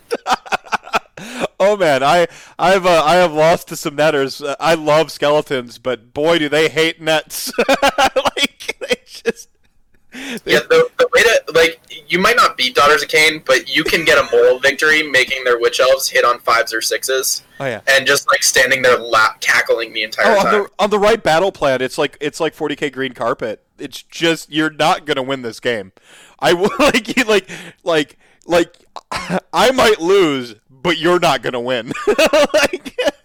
I mean, I think it's perfect for them because it's a book all about spite. Like, it's perfect for one of my buddies, which is, he was playing that for a while, and it was funny because that's basically what it was. Is if he was miserable, you were going to be miserable. And that was the entire game plan. I like quirks like that in the game. I like some of that in our game. I really do. I think it's what gives the game the personality, which is why... You know, you can't scrub away all the sharp edges and make it all the finely tuned machine that everyone wants it to be, like Magic the Gathering. We don't want that for our game. Getting back to some of these chat questions, because Soren was popping off with them. What were a couple we missed? What army would you want to see improve the most, and how? I think I know this answer. Is it Sylvaneth? I mean, it's Sylvaneth. It's Sylvaneth. Like, an army that I haven't talked about constantly on here, Beasts of Chaos. Hell yeah! It's an army that I love the aesthetic, I love the lore, like the fact that they think they're better than all the slaves. We've talked about it before. Yeah, my slaves are on this shelf here. Right here. The fact that they think they're better than the Chaos Gods, and so they don't want to bow to them, even though the Chaos Gods are controlling them. Great lore, I love it. It's the Conan the Barbarian thing. It's like, you know, to hell with you, like, it's so good. and I mean, it's minor tweaks for them, I think. Catapult them forward, which I think is kind of a little bit of the issue, is the way that army is designed. If they change too much, they're going to be so powerful because they're just going to have so many bodies on the table. That's the thing, is like, you get through a list build and you'll be at like 1,500 points and you'll have like 120 bodies, and you're just like, cool. Like, I just want one awesome thing to spend that 500 points on that, you know, like one or two monsters that just are that force multiplier in the right way that you want to see. Like, I like that they don't have anvils, actually. I think that that army should never have anvils. They really should just trade places with you. It's just their murder needs to be more. Yeah, and I mean, that was kind of their lore, right? Was like, you literally go in and murder all of them, and then all of their friends come, and because they're all coming to the Hearthstone. That was the old lore for them. And I'd love, now that they brought back Sigvald, I'd love for them to bring, like, Malgur's back and things like that. Like, the him being controlled by Tzeentch and having the spawn claw while he's fighting all of it, that was all great. I'd take him easily over Sigvald. Yeah, hell yeah. I mean, I'm going to buy into Sigvald, I already know that, but my Beasts of Chaos were that close to being Depraved Drove already, so this is just uniting the clans for me, man. Yeah. I think the way to play them before was you just play Slaanesh and you play Slaanesh Dagors, because those were the best Dagors. I had a, what was it, 50 best Dagor Depraved Drove list that I lined it up against a poor Skaven player, and I turned bottom of two, he was dead. I'm just like, I am so sorry. Mike Vaginas is not going to like that I'm telling this story, but that was basically the last round at ETC. That's what he was paired against, and it was better part of Valor, and I literally walk up to him and I'm like, just know that those Bestigors are moving 19 inches and then charging you. And he's like, yeah, I got it. And like, so he backs off the middle, and I walk back like a minute later, and I'm like, Mike, you know you've lost this game, right?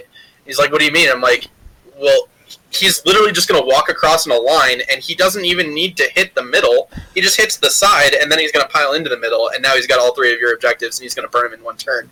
So instead of doing that, just make sure he doesn't get his secondaries, and you get all of yours. And that was literally what it was, and it was a minute into the game just based off deployment. Oh, man, the 19-inch threat, and then with the exploding sixes and sometimes fives, like, it just gave you that extra oomph those Bestigors want, you know? Oh, so sick. So sick. That army was fun once. I played it, but, like, I looked across my opponent's face just, like, you know, like, the whole time as, like, I wasn't even doing, like, keeper spam. It uses heroes, but I think I had two keepers, and then, like, I had the mask because it could keep up with the Bestigors a little bit to kind of project a locus, and, like, that was kind of it, but it was just, like, 50 Bestigors blazing fast, doing heavy lifting, and I didn't end up go, but I think it was either Flying Monkey or the one in Omaha. Mm-hmm. I was gonna take essentially it was gonna be two blocks of Bastigors, two keepers, an Epitome, and then I think a Chariot or two. Oh yeah, Epitome. You gotta take Epitome. Yeah, 100%. So like it was the Min Depraved Host, Depraved Host, with as many Bastigors as I felt I could take. And then two keepers to kind of back them up, and then an Epitome, and then I also had the Mirror Endless spell because it was just janky. This was the list that this was my list that had a beast lord kill a keeper of secrets in a different game. I lost that one, but he killed a keeper of secrets full to dead with a sort of judgment. I was being cheeky. I was being cute, and just full to dead at the keeper of secrets. Yeah, I'm sad what they took away Sword of Judgment. That's a great equalizer in a lot of ways. I love Hotspur's like Beasts of Chaos. No gods, no managers. That's right. I love it. They're great. That's just the realization that they just got beaten by Beasts of Chaos. Beasts of Chaos are a fantastic. Their lore, their fluff, even their models are pretty sweet. They show a little bit of, they're a little dated. But all their resin models need to be updated. Yes. Which, unfortunately, I think that means that they go away and they get new models that are different. Yeah, fair enough. Like, even though the resin, the Beast Lord with the double axis looks pretty sweet. The wind's like the hair's blown in the wind and stuff. Like, I don't know. It's a cool army. I've got a two army rule, and the loophole is if I convert them to Depraved Drove, they're Slaanesh, and therefore I can collect Sigvald and works for me. Yeah, right. I don't have to sell them then if they're just Slaanesh now. I I need that rule as much as anything else. If anybody needs a fleshier card army, let me know. I think I have like 80 ghouls new on sprue. There you go. I might actually take you up on that, because death is one army, you see. That's true. It's Grand Alliance death. Uh-huh, yeah. So I also have a Terrorgeist that I magnetized fairly well into a Terrorgeist or a Zombie Dragon. That's actually pretty cool. I can switch between that. It's literally just a head swap. Oh, that's pretty cool. Yeah. Sorry, I got excited about Beasts of Chaos again. This happens to me sometime. What are the Soren? I missed a bunch of your questions. I'm sorry, bud. What do you see as an army that is not a hard counter to any army? I mean, there's probably a lot of armies that aren't hard counters to. I mean, Gitz. Gitz is a soft counter to everybody. Anything that it's good against, and it's not a hard counter to anybody. Because you always hit on sixes. Yeah. Yeah, good answer. All right. G-Dad, yes. Flesh Eater Court's best faction. You can always sell the undead to make room. I think that might have been... that one was for you. I think that was for me as well. Disgusting. No, death is best. You don't sell your forever home. You sell the vacation home, not the forever home. I have a case with 4 shelves on it, and there's just elves on all 4 shelves. Sylvaneth is at the bottom, and then Lumineth, and then Daughters of Cain, and then Deepkin at the top. And that is the shelf. That is the display case. Are they shelved in order of which ones you like the most? Like the top shelf is your favorite, or? Let's go with right now. They're other than Sylvaneth, it's what I like best painted wise. So my Daughters of Cain have not been touched or repainted since they beat Brendan Melnick at Adepticon 2 years ago. Shade. Just a little. Just throw that out there. In case, hopefully he's still in chat, because otherwise I didn't want to do that.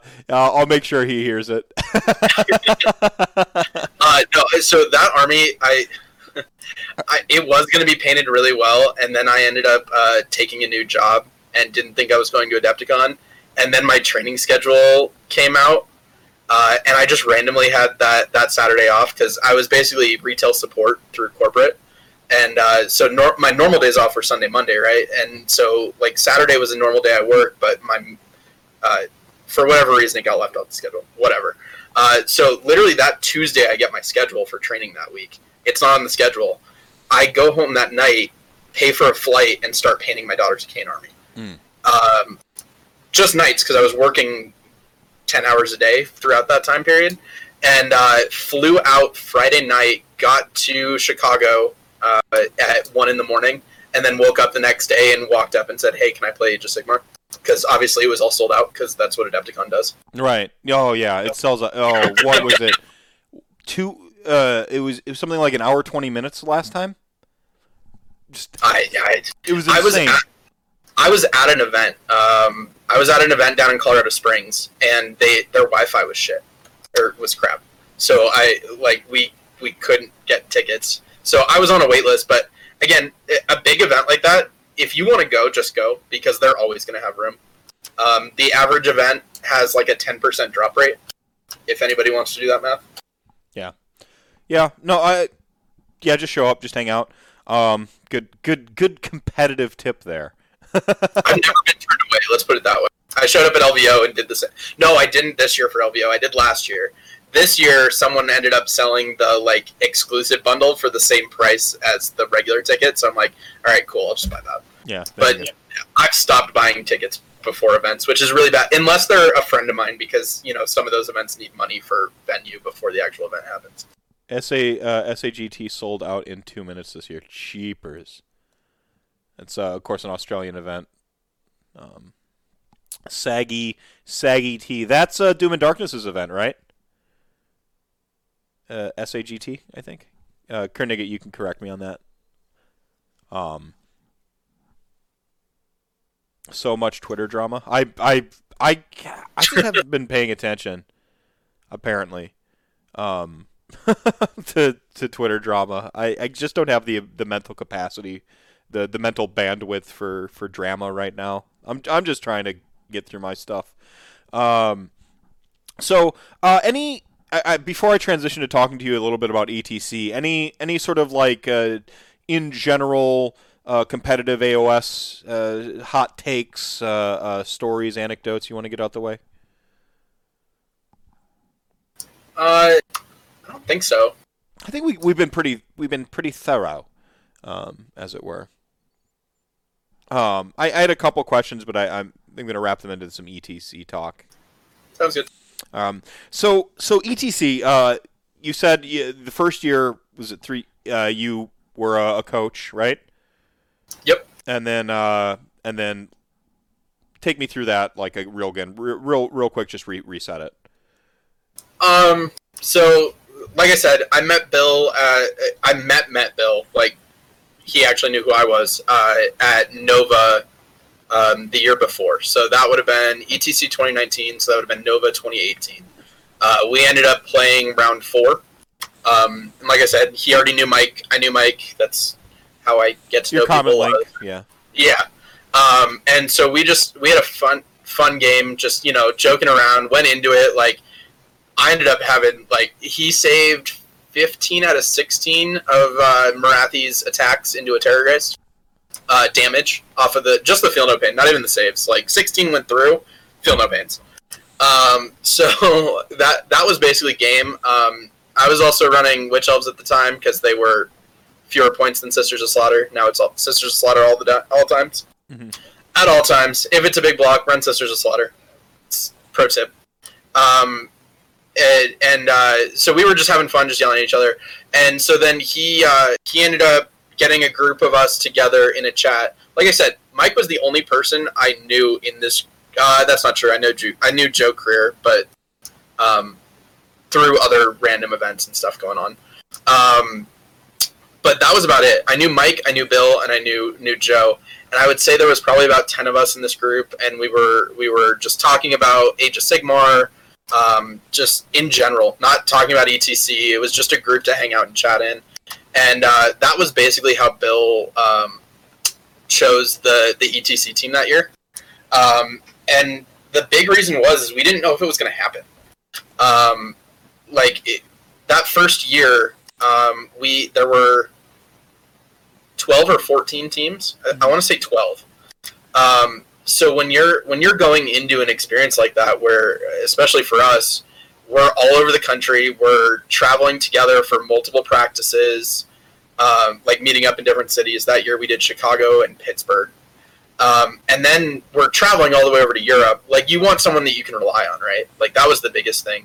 So that's why, like, Bill didn't want to let anybody down by having them invest all this time and money and then have it not happen. Yeah. And then he also wanted to bring people he could trust because he didn't want to go all the way over to Europe and have someone flake out last minute and ruin it for everybody else.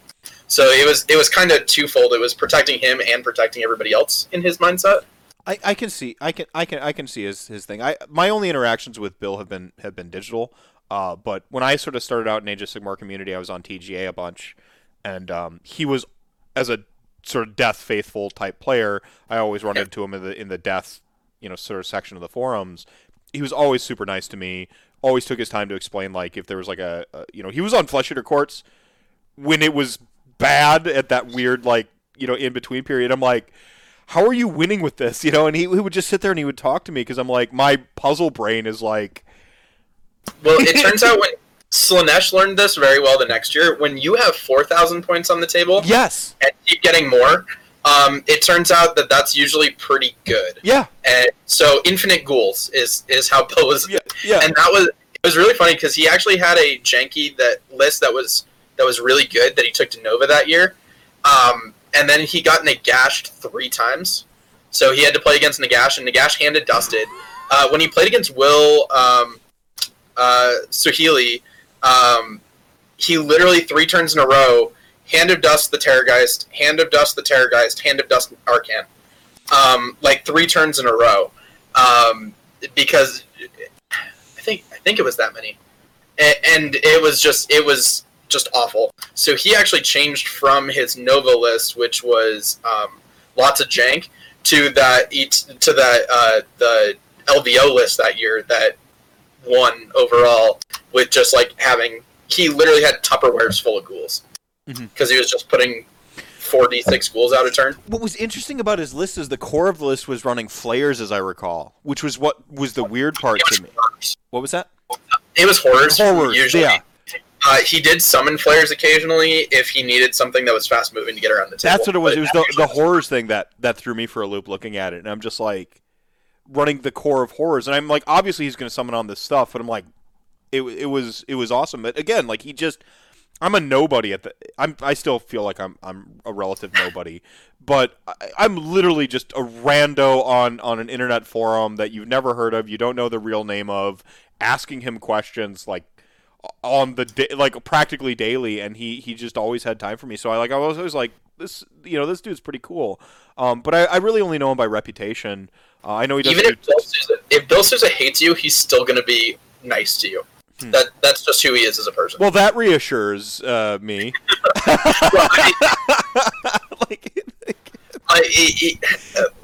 Okay, so here is actually an anecdote. So, like I said, that was Nova that year is when I really got to know Bill. I met him the LVO before that because Mike already knew him, and I was friends with Mike, and so I ended up dropping after round 3 because my grandma actually passed away. Sad story, but we'll move past it. I have.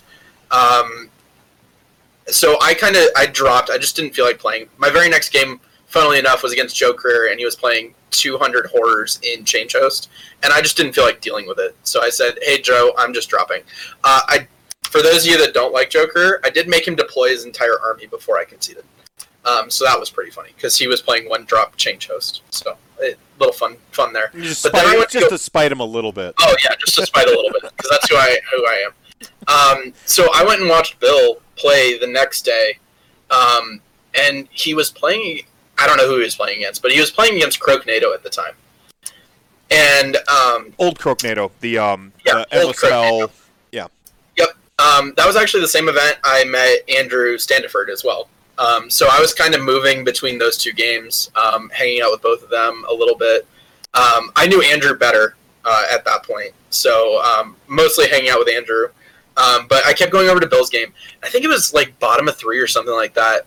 His opponent, so you can't win. So like, do you just want to call this?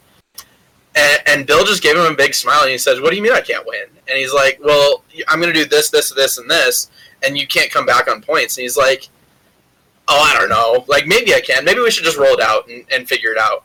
And big smile on his face the entire time, but you could see it. So he literally. So Bill plays without shoes on all the time, but he's usually sitting down. He's sitting down most of the game. Weird. Yeah.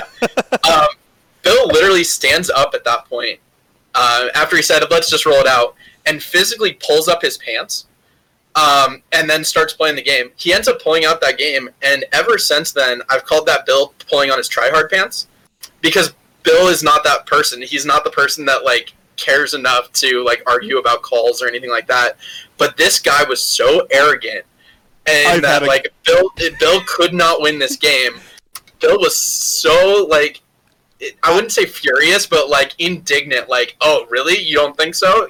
You're about to see what's going to happen," and literally stands up, pulls up his pants, and plays that game out and wins that game by chaining out a unit of plague monks all the way across the board in the most weird fashion ever and winning that game. And that was probably my favorite Age of Sigmar anecdote, and it's about Bill Sousa. That's amazing. No, I have this setting too. I call it the "oh really" moment.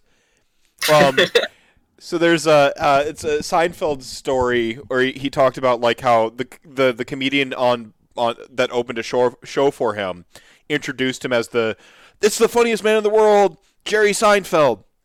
And the whole audience collectively leaned back and went, "Oh, really?" And he bombed. And so there's just that something that happens. It's in the lizard brain when somebody is that indignant toward you. I could just feel my brain cross its arms and go, "Oh, really?" Yeah. And I had. Go ahead. No, that was basically it. Go for it. No, I had this moment where somebody was like. I'm not proud of it, but it was a tournament, and they're like, "Oh, how you doing, man?" And they gave me what I call the Eeyore, where I was and I don't normally do this. Like, it's not me, but they I walked up to the table and I'm doing my general thing. I'm like holding my nagash and I go, oh, like, how's it going? And they're like, oh man, like not good. But it wasn't like a, oh man, not good. It was like, oh, not good. I just brought the wrong army and today sucks. And like I'm not even gonna have fun. And my brain just went like, oh really? And I'm like, you're right. You're not gonna have fucking fun. Like I just I don't know. Like that just flip that switch. I mean, I guess that's the opposite of the someone telling me that I can't beat them. So I'm the opposite way with that. If I walk up to a table and you get like disheartened, I'm gonna try everything in my fucking power for us to have fun. Yes. And then if I can't, then I'm like, okay, whatever. I'll just then I don't feel bad afterwards. If I'm joking around with you the entire time and like, I'll make weird charges or like I'm just joking around the entire time. Like once I have a game in hand, I'll just start messing around, which I could see as being construed as bad, but like I love charging 25mm bases in between 25mm bases and having the units strung in between each other. It's just a fun little quirk. Mm-hmm. But I'll try my hardest to get you to have fun and joke around, because then at that point, if you're still not doing it, I know it's not my fault.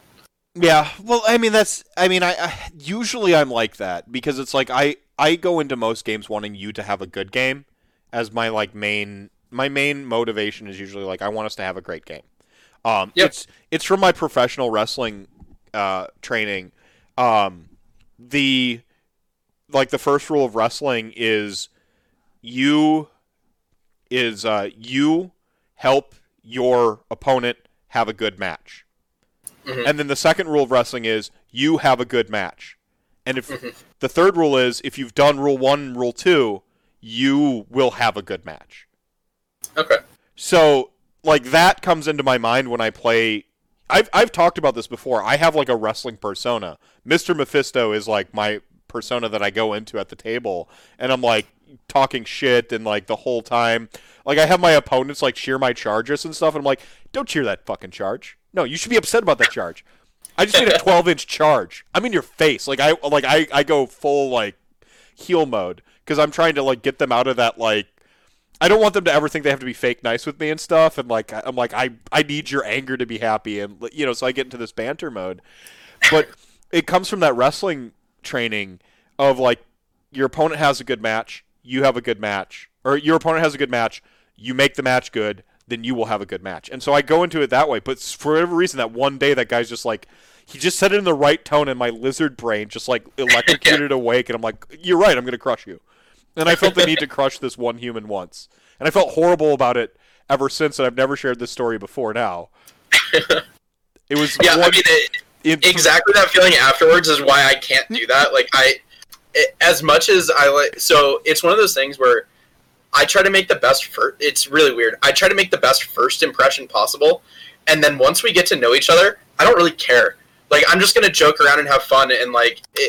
Not that I don't care about you as a person, but like I let all my guard down and I'll just be as sarcastic as I want to. I'll make offhand jokes, things like that. Yeah, so it's really guarded originally, and then I'll just it kind of goes into LVO this past year. My game in the semifinals was against Will Saheeli, and we know each other pretty well. Anyone that didn't know me watching that game, I have no idea what they would have thought, because I was literally yelling at Will the entire time. Not angrily, just like, we all know you're going to fucking do it. Let's just do it. He was playing Celeste Slanesh, and he was the one that won the whole event. And he won it because by chaining out, it was 3 heralds, 2 harps, and a chariot from a Keeper of Secrets with 1 wound left on a hero scoring mission. That on turn, if I won turn 5, I win. If he wins priority turn 5, he charges my Grace here and kills it and wins. And that's what happens.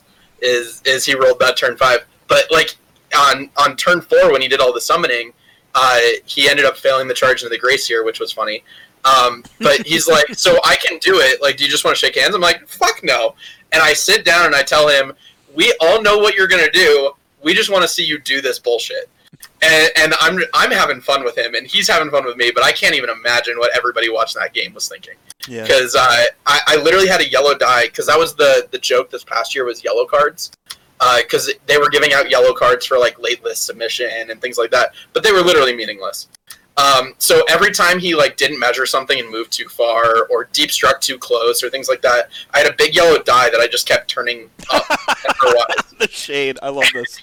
Yeah. So we were just having fun the entire game, and it was a blast. That was probably one of my favorite Age of Sigmar games I've had so far. What do you think enables something like that, like in Age of Sigmar? Because I can't think of.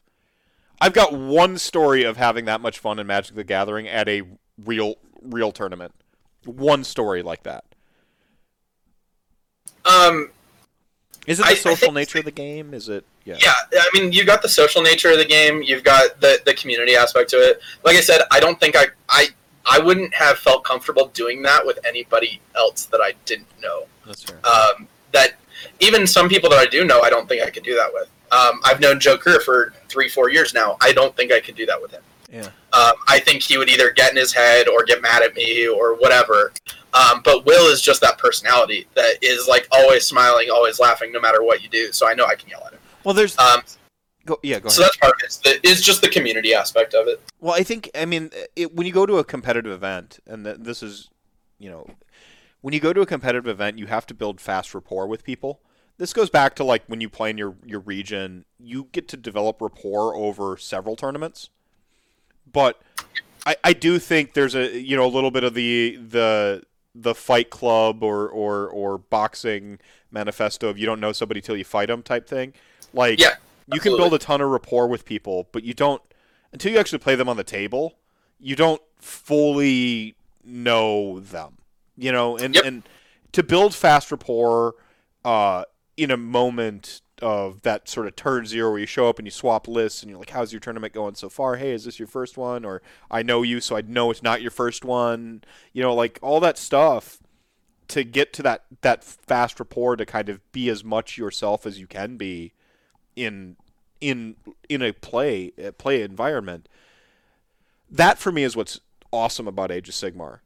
I don't know. Yeah, I've never really seen any. In reality, I've never seen anything that's the same way. The 40K scene is not that way, and that's what I tell people. Like, I know a lot of people don't go to major cons where you have multiple events happening at the same time. Mm-hmm. A lot of people are just going to like, hey, I'm going to a 2-day Age of Sigmar event or whatever. But walking into playing Age of Sigmar and walking into the 40K room where you just hear at the same time 7 different people around the room yelling judge. That doesn't happen in the Age of Sigmar room. Like, we figure it out, and it's really special. I don't know what causes that, and it's a really interesting situation. Yeah, cool. I mean, I'm with you. I didn't. My 40K experiences were all LGS stuff, so I really can't comment on tournament 40K. But I know that experience is sitting down with headphone guy. I talk about in the Magic. They come up to the Magic the Gathering. They're wearing their headphones. They shake your hand. They never say a word to you, and they just play the game. Mm-hmm. If I'm not memeing on it, it's cool that Magic the Gathering is a game where we don't need to share a common language. We can play it that way. But mm-hmm. I can't fathom headphone guy in Age of Sigmar. Like, it doesn't work. As much as anything else, like, I'm not going to try to count your dice. I need you to tell me how many hits you got. Like. Yeah, it's not worth it. Yeah, or that's the other one. Like, it's an interesting thing because, like, in the 40K room, you'll never roll your opponent's dice ever, ever, ever, ever. But I don't know how many times, like, I've rolled Plague Monks or Witch Elves, and it's like 60 dice, and I'm like, here's my wounds, roll that. And like, it's one of those things. I don't care about my dice. Like, it's whatever. I know they're fine. So you can roll my dice. If someone says no, I want to roll my own dice. Fine. But I'm going to give you the offer. Like, I don't want to count these. Don't make me count these. Just roll my dice. It already gives us the answer. Yeah. So I don't know. It's an interesting experience. It's an interesting difference between the two rooms. It really is. Really. So can I have you go on record here? And you can just blink twice if you don't want to answer. Which do you prefer, 40K or Age of Sigmar, tournament wise? Age of Sigmar. 100%. Okay. Cool. You don't even. Not even a question. If I play in 40K events, it'll be local events that, don't have an Age of Sigmar aspect to them. It's a social event at that point. Mm-hmm. I'm going to hang out with buddies, so I don't care about 40. Like, I want to win if I'm playing. Don't get me wrong, because as it goes back to earlier, it's just that's the way it is. So if I'm going to do it, I'm going to try to do it well, but I don't care nearly as much about it as I do about the Age of Sigmar as a game. That's fair. That's super fair. I mean, I've been... This is the question that caused me to make Rantcast and has had me just enamored with the Age of Sigmar community. Is what makes this game different? What makes it special? And I feel like every Rantcast I'm trying to put my finger on it, and I never quite figure it out. There's just... I don't know. Part of it is, I think, where I am at my stage in life of you know, they say that, like, the only places you really make friends are work and school. And then after that, you're just... But with Age of Sigmar, I've made friends, and I've defied that. Yeah. And, you know, and it's another... And I don't know, man. It's crazy. I mean, I don't know this for sure, but I think one of the things it could be is the... I know with a lot of the top 40K players through, like, ETC and stuff like that, because we hung out with the 40K team a decent amount while we were over there. I feel like the top players in the 40K scene... are more insular than they are in the Age of Sigmar scene, and it might be just the size of the 40K community that they're very insular within themselves. Where, like, if you don't know them, they might not open up to you as much. Whereas, like, if anybody walks up to me and asks me a question, I'm going to answer the question. Like, you know, hey, what do you do if this happens or this happens? Well, here you go. This is what I do, and I that might be the difference. Is we're smaller, so we're kind of forced to get to know everybody, and engage with everybody. So, I mean, that's a possibility. But I mean, I would say a lot of the people that I see on national, like on at major events, a lot of the top players are the top players in most of those events. Mm-hmm. But they don't hang out with each other and just block out everybody else. Everybody's kind of grouped together. Mm-hmm. Yeah, interesting. So I want to kind of moved into talking about ETC. So you sort of talked about how Souza sort of sculpted the team sort of that first year. Going forward, obviously, then that would have been the sort of phantom year, the COVID year, right? How he went into actually, like, sort of taking applications. I know Jake from our area made the tournament, and that was like the year that he kind of we don't have a what's it called in horse racing the triple crown. Triple Crown. He sort of, like, had his Triple Crown year where he got his hobby score, he got his hobby award, he got his sports award, and he got his like, big tournament. Like, he actually rattled off big tournament wins. Like, he got 2 or 3 of them. So he had kind of his Triple Crown year. Seemed like a shoo-in from my perspective to make the ETC team. How did he go into selecting that? Because, like, he obviously, you know, he's not playing every single Midwest tournament, let alone every tournament across the. Well, and it's kind of funny because we kind of mentioned this before, where the Midwest is kind of a bubble, right? Yeah. So, like, you could win every event in the Midwest and not go to Adepticon, and I might not know who you are, just because, like, that's just the reality of the situation. Is if I don't follow the right people on Twitter, or, like, follow the right people, or, like, spend all the time on the TGA community, I just don't know about it. Like, that's kind of the unfortunate situation. The ones we really get viewpoints on are Adepticon, LVO, and Nova. Those are the ones that are just kind of natural universal. And I think Texas is trying to do it with War Games Con, which gets into issues with their master's program, which I've discussed with some of the people that are involved with that hopefully they're going to try to make it a little better. But I'm not familiar with this at all. I got to touch base with Jeremy Cooper. Oh, it was someone linked it in chat earlier. The Texas Masters group. Mm-hmm. They basically have a GT in all the major cities in Texas, mm-hmm. and then multiple RTTs in all the major cities in Texas, and they have their own, like, point scoring system. But they were doing a really good job of trying to promote outside of Texas. And then it's almost like they slammed the door on everybody else, where they wanted to, like, they were trying to shut everybody out that wasn't part of the Masters circuit type thing, which was kind of unfortunate. So I think it has to do with one of the gentlemen who was kind of in charge of things stepped down, and then it was left open to the. So I love John. I know John because I went down to War Games Con. So John Kanapke was fucking awesome. That was the biggest namesay that I knew in the Texas community, and that's one of the reasons I went down to War Games Con. Mike was actually living down in the Dallas area, so that's what really got me down there. But I met John there, and like he like kept in the loop with him. But I have another buddy that's down there now that's trying to get more involved to kind of pick up that slack. Yeah, so this is where we just need community ambassadors that like flit about. No, I think that the autocracy of a system like that takes over when the person spearheading it steps down. That's giving it the sort of like the personal sort of free will aspect, and then once that person driving that like steps down and goes and does a different thing for personal life reasons, whatever's going on, like you just got to step away from Age of Sigmar for a little bit. And John was friends with all of the Iron Realms guys down in Oklahoma and the Flying Monkey guys up in Kansas. Mm-hmm. He was friends with all them too, so that's part of the reason he wanted to go into ITC and kind of expand out and bring people in, is because he did know people outside just the Texas area and wanted them to be included and bring people into that community. Yeah. So I hopefully they open back up a little bit, but getting back to the point. I have faith that they will. I know a few of them kind of on the inner circuit. They will. I hope so. I know Garrett and a couple other guys went down to War Games Con last year. I wanted to, because it's like a $50 flight to Dallas, and then I have someone that can drive me down. Unfortunately, it was the week after ETC last year, and I stayed in the UK after ETC, so like I couldn't. You gotta do some touring, man. Yeah, I actually have friends over there, so I went and stayed over there with them. But yeah, so anyway, get back to it. Like, you know, Jake could have won everything that wasn't Adepticon. We still might not know who he was. Jake and Sean. Jake, I know for sure, I think Sean was also there, ran into Bill the year before at the Michigan GT. And so they had talked quite a bit and kind of stayed in communication between the whole thing.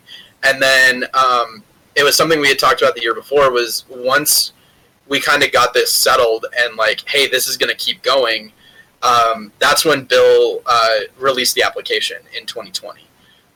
So like I went through the application process. Every single person that was on the team in 2019, other than Bill, went through the application process again. And that's when you saw, like, Roger stayed on as coach, Sam was a player, and then I went from coach to player. We had 3 plus Bill out of the 7 of us that were carryovers from the year before, and we brought on 3 new people, which were Chizola, Jake, and Jeremy.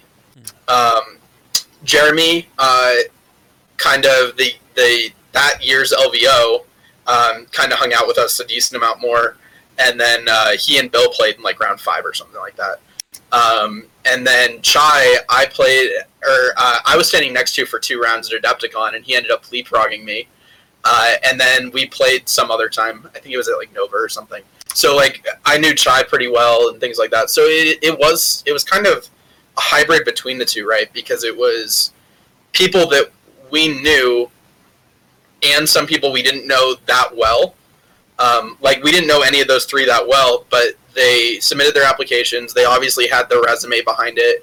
And again, we brought like 10 people into a chat, and we just spent 2 or 3 months talking. And it was just like, sometimes it was about football. Sometimes it wasn't even about Age of Sigmar. But it was just seeing who like could vibe. Did any Packers fans make the final roster? You can just go on. You don't need to answer. Go on. I think Sean and Jake are for some reason Bears fans, aren't they? Yeah, it's sad. I'm surprised they just haven't. They both live in Michigan. I understand not being Lions fans, but come on. Well, I thought you would still get stabbed in Detroit for not being a Lions fan. Detroit's actually a super chill city. It's just that they're like, they just watch the industry collapse around them and create a whole like weird vacuum. No, I went to when I was still on the fighter game circuit and stuff. Umicon is sort of viewed as like the big tune-up for like their big tournament season with Capcom Cup and all the big stuff for fighters. Super chill, but like you're super relegated to just kind of like the downtown area, and so I never got to see like the rest of Detroit. But everyone I encountered over a convention weekend was pretty awesome. So. Mm-hmm. Yeah, no, I do not believe there are any Packers fans. It's like right at the top of my list. This is why I'm not ETC team captain. Well, just to get Bill and I hated more, we're both big, huge Patriots fans. man, I liked you all the way until right now. And I'm okay with it. Doesn't affect me whatsoever. I liked you all the way until right now. That's fine. No, I'm kidding. The reason I love competitive sports as a fan is because it's something you can have a rooting interest in without anything else that matters going on. Like, yeah, absolutely. We can just make a fake rivalry right now over whose sports ball team is cooler, and it doesn't change. It doesn't matter outside of that. Yes. Yeah. I love that about sports. We can talk shit. Like, we get all of the enjoyment of all those things of having a competitive thing has without any of the problems. Oh, I do the same thing in Age of Sigmar communities by making fun of dwarves. I do it constantly. Oh, yeah. Someone was playing KO right when they got their 15% drop in points, and I changed their name in that Discord to Stupid Dwarf Player. Stuff like that. Like, I was just he was posting, like, chain posting KO lists. I'm like, well, your biggest issue is there's way too many dwarves in it. Stuff like that. So, like, it's the same idea, right? It's creating a fake rivalry between elves and dwarves that doesn't really exist in any mind except mine and his. Right. It's still just having fun with it. Right. And Kicker says this explains the Blood Bowl team name. Yes, mine is the Scream Bay Hackers. Is the name of my Blood Bowl team. Yeah, I lost 3 blitzers in a row in the playoffs last season. Didn't feel like playing my New England Cheatriots anymore. That explains the name, too. So that's what it is, right? Like, I can acknowledge that I'll argue with the cheating thing from here until... Because you have to be a homer for a little bit, yeah. And I don't think they actually cheat. It's whatever. But I'm going to lean into it because I think it's funny. And it makes people angry. Yeah, absolutely. Yeah. You had people talking about Foggate or Raingate this year when it started just pouring rain during the last drive for Lamar Jackson in that Ravens-Patriots game. It's stuff like that it's hilarious. Like, and there were commentators after the game, does Bill Belichick have a rain machine? Like, that's funny. That's just great. That's just funny. That's entertaining. I like the I don't know, like that's why like I'm a death homer, and like why I like go super hard in the paint and like, oh, death is best, and that's what I'm doing there. It's the same principle, just creating like sort of a this team jokey rivalry, because again, in all of that with a fictional universe. Now, yeah, I know there are some crazy people out there that can take fiction way too far and do some bad stuff, but that's not the average reality, the aggregate reality of like harmless banter about games and Nagash is the coolest, no, Archeon's the coolest, right? Like, yeah, we just get to have fun with that. So you had like sort of a pseudo familiarity, and you almost might like meeting at the sort of cross-pollinating the different tournaments and stuff and meeting each other almost as like the interview process of having a resume from the yeah, but it's not like there's not just a singular relationship there, right? It's not just a boss employee-employer relationship. It's also team chemistry. If you think about the fact that like you're flying halfway across the world with these guys, like they're also going to be guys that you want to have fun with, right? Like you're going out to dinner every night. You're spending all day together the entire time, and then you're going out together at night. Like, they're people you actually want to hang out with. So that's kind of part of that, as well as the whole like wanting to know that you're not going to take a risk on a boxcar's charge when you don't really need it. Things like that. So as much as it is the gameplay side of it, and wanting to be able to trust you on the table because we are a team, it's also I want to be able to hang out with you when I'm going to Europe with you. See, I didn't even in terms of like a watching it unfold on Twitter and, you know, like, oh, this is the team and, you know, from last year's team and yeah, the sort of fallout of a little bit of the drama from the initial sort of inception team. I didn't even think about like team chemistry as a thing. I'm like, oh yeah, you just take the 5 best players with the best scores. You know, like my brain didn't even register. I'm like, just take the best ones. Like whatever quantifiable thing you decide as your parameters for who the best are. I didn't think about, you know, having a chat with 10 people and then screening it down from there just to see who jives the most and who's going to schedule the most, get in line. Yeah, I don't know. So I'd say the biggest thing I would a lot of people don't consider is it's not, you're not necessarily going to ETC to try to win 6 games every single round every single time, because that's not necessarily realistic. Well, someone's got to caboose. Yeah. So like you have to. So one, you have to be able to throw someone under a bus and not have them have any issue like mad or sportsmanship issues at the table, or like trying to take a risk when they're supposed to just be getting their secondaries and we don't need anything else, things like that. So you want to know their demeanor at the table, number one, and number two, you also want to know play styles. So there's this kind of gets more into the ETC high level stuff, which is cool to talk about. But like, there's a couple different mindsets. One is going in kind of like what Team England did that year, where they brought the 6 best GT lists that they could possibly bring. Any of those lists could go to a GT and go 4-1, maybe 5-0 if they got a little bit lucky. That was kind of the idea behind it. Whereas we brought some lists that weren't necessarily intuitive, but they allowed us to trap people. So that's what we kind of did that year in that meta. We took a look at the meta that year and saw that everything was very melee-based. Whether it was Keepers of Secrets, even before they got nerfed, you had Skaven Plague Monks, Terrorgeists. You know, the boogeymen in the meta were all melee-based and had no real shooting defense. So that's where you see us take a list like Free Guild, because it was a janky shooting army that no one really had insight to, and it got an Overwatch mechanic to shoot off the charge. Y'all had a Beast of Chaos army there, too, didn't you? Sort of. It was a Zinch army. That was Joe. That's what it was. Was it? I think it was Zinch. It was something. That was mostly, like, we had a core where it was an 1830 list, which was a fairly meta list at the time. It was 18 Enlightened, 30 Zangors. And then it was getting summoning from there for scoring. So you had a hammer and anvil kind of in those two units, and then your scoring units you could bring in later on. That's what it was. So that was kind of the idea behind that. But that was kind of the idea we had going into it, is we had two kind of trap lists that were unique that no one is really used to, between Shootcast at the time and Free Guild. And both of them had ways to deal with getting charged. Both of them had ways to just deal with a lot of the meta armies at the time. Do you think that and I know hindsight is 20/20. Do you think that you were too clever?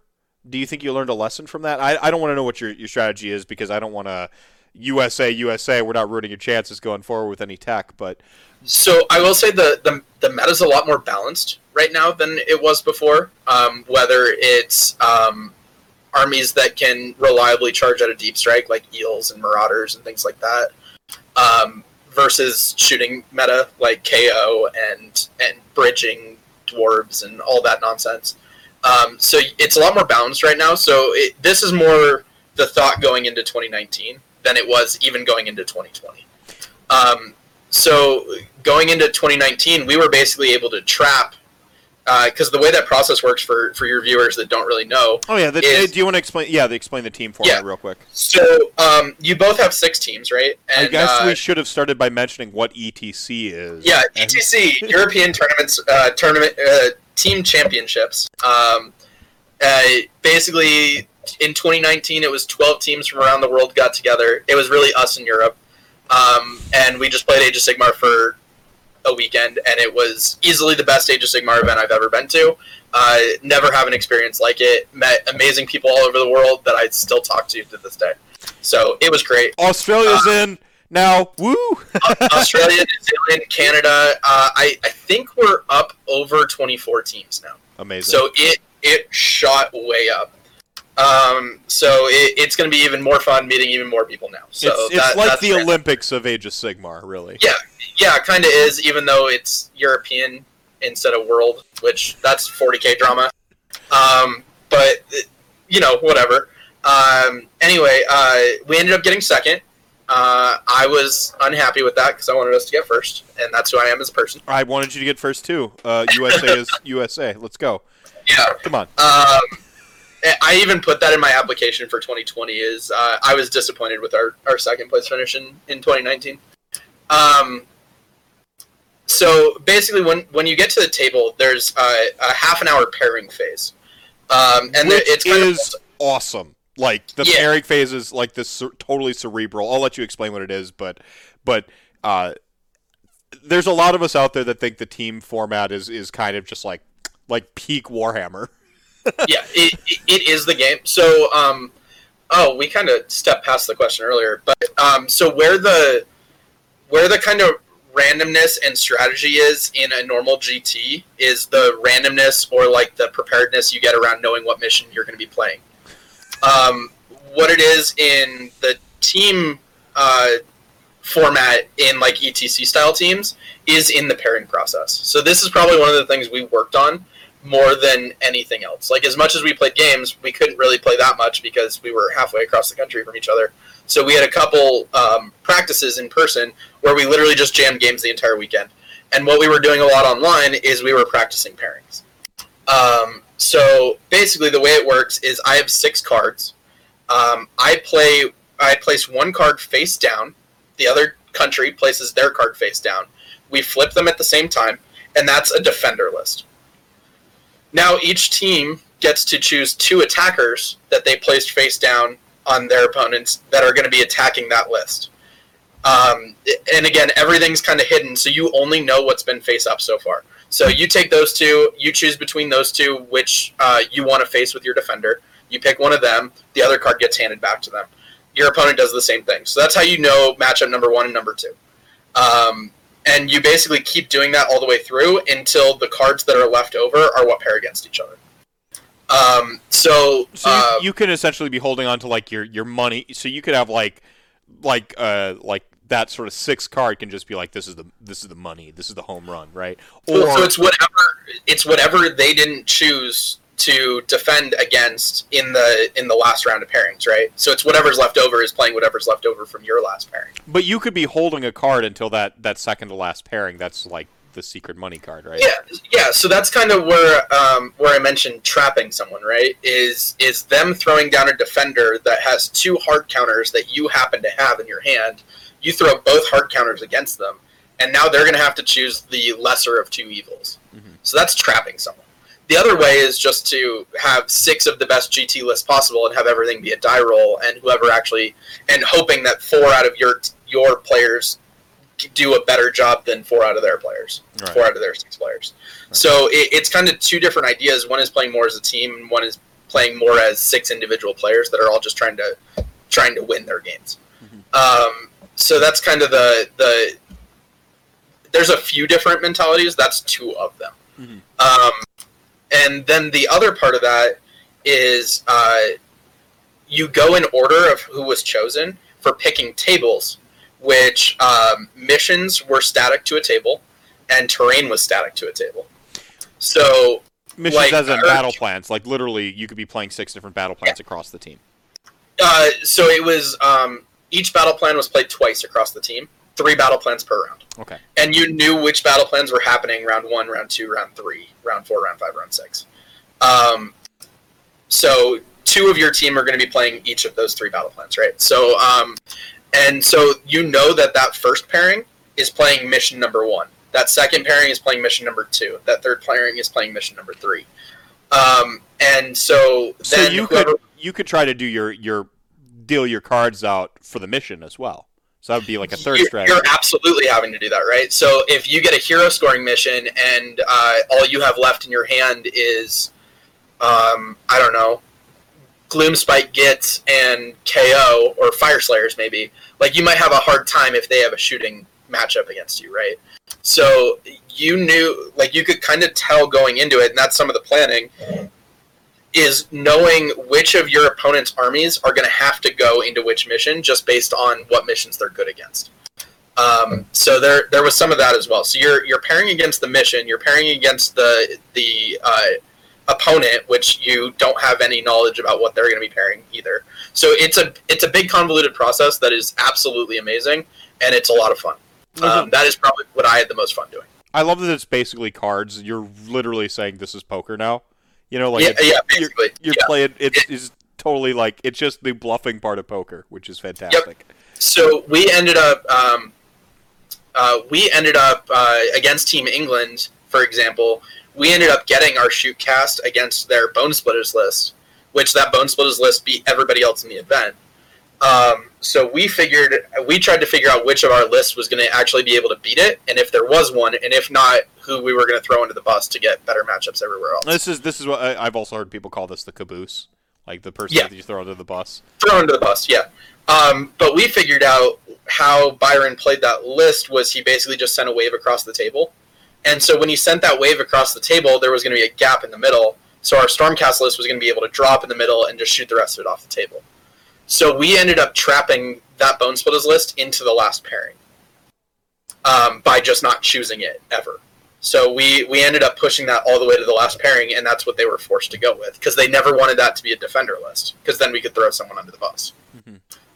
So that's kind of what we did pairing against that. And that's kind of the school of thought on how that pairing process goes. But it's a lot of fun.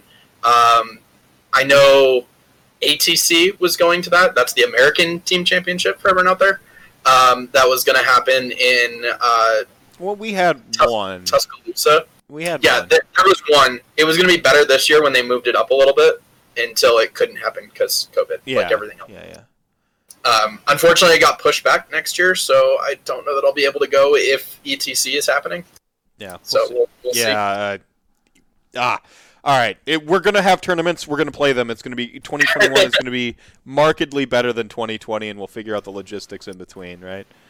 Everything's going to be available, and then they're all going to be too close to ETC, so I can't go to them anyway. So that's everybody else can have fun. More for me. Yeah, exactly. Yeah. Go ahead. So, that was kind of the first year. And then the final process of that is then you the other part of that 30 minutes is you choose secondaries. So we literally had the table of Games Workshop's agendas, and they matched up perfectly to give each person two secondaries, right? There were 12 of them at the time.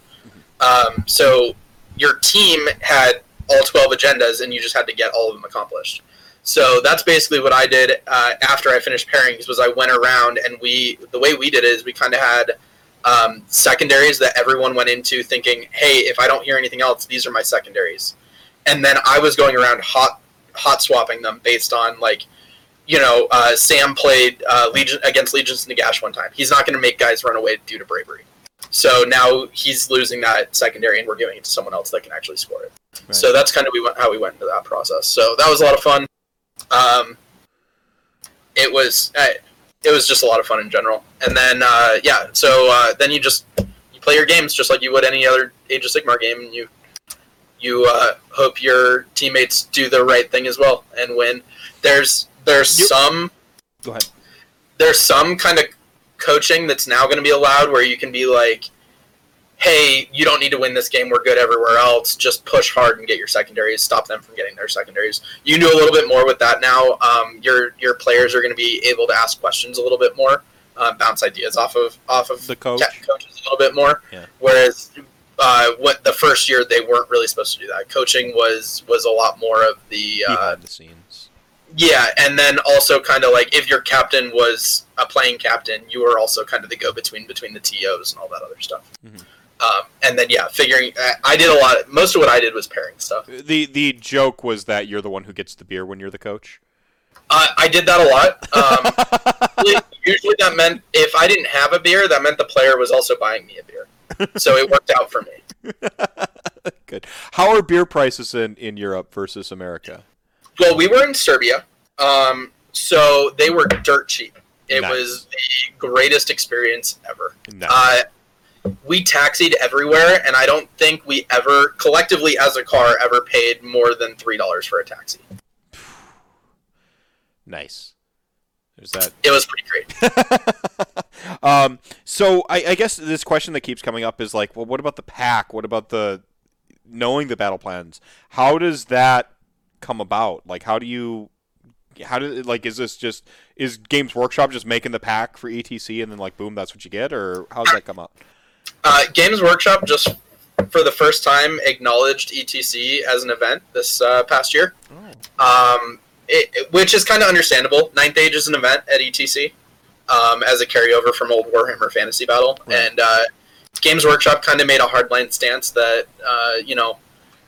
they were not supporting Ninth Age. for the people that kept doing that. So I got it.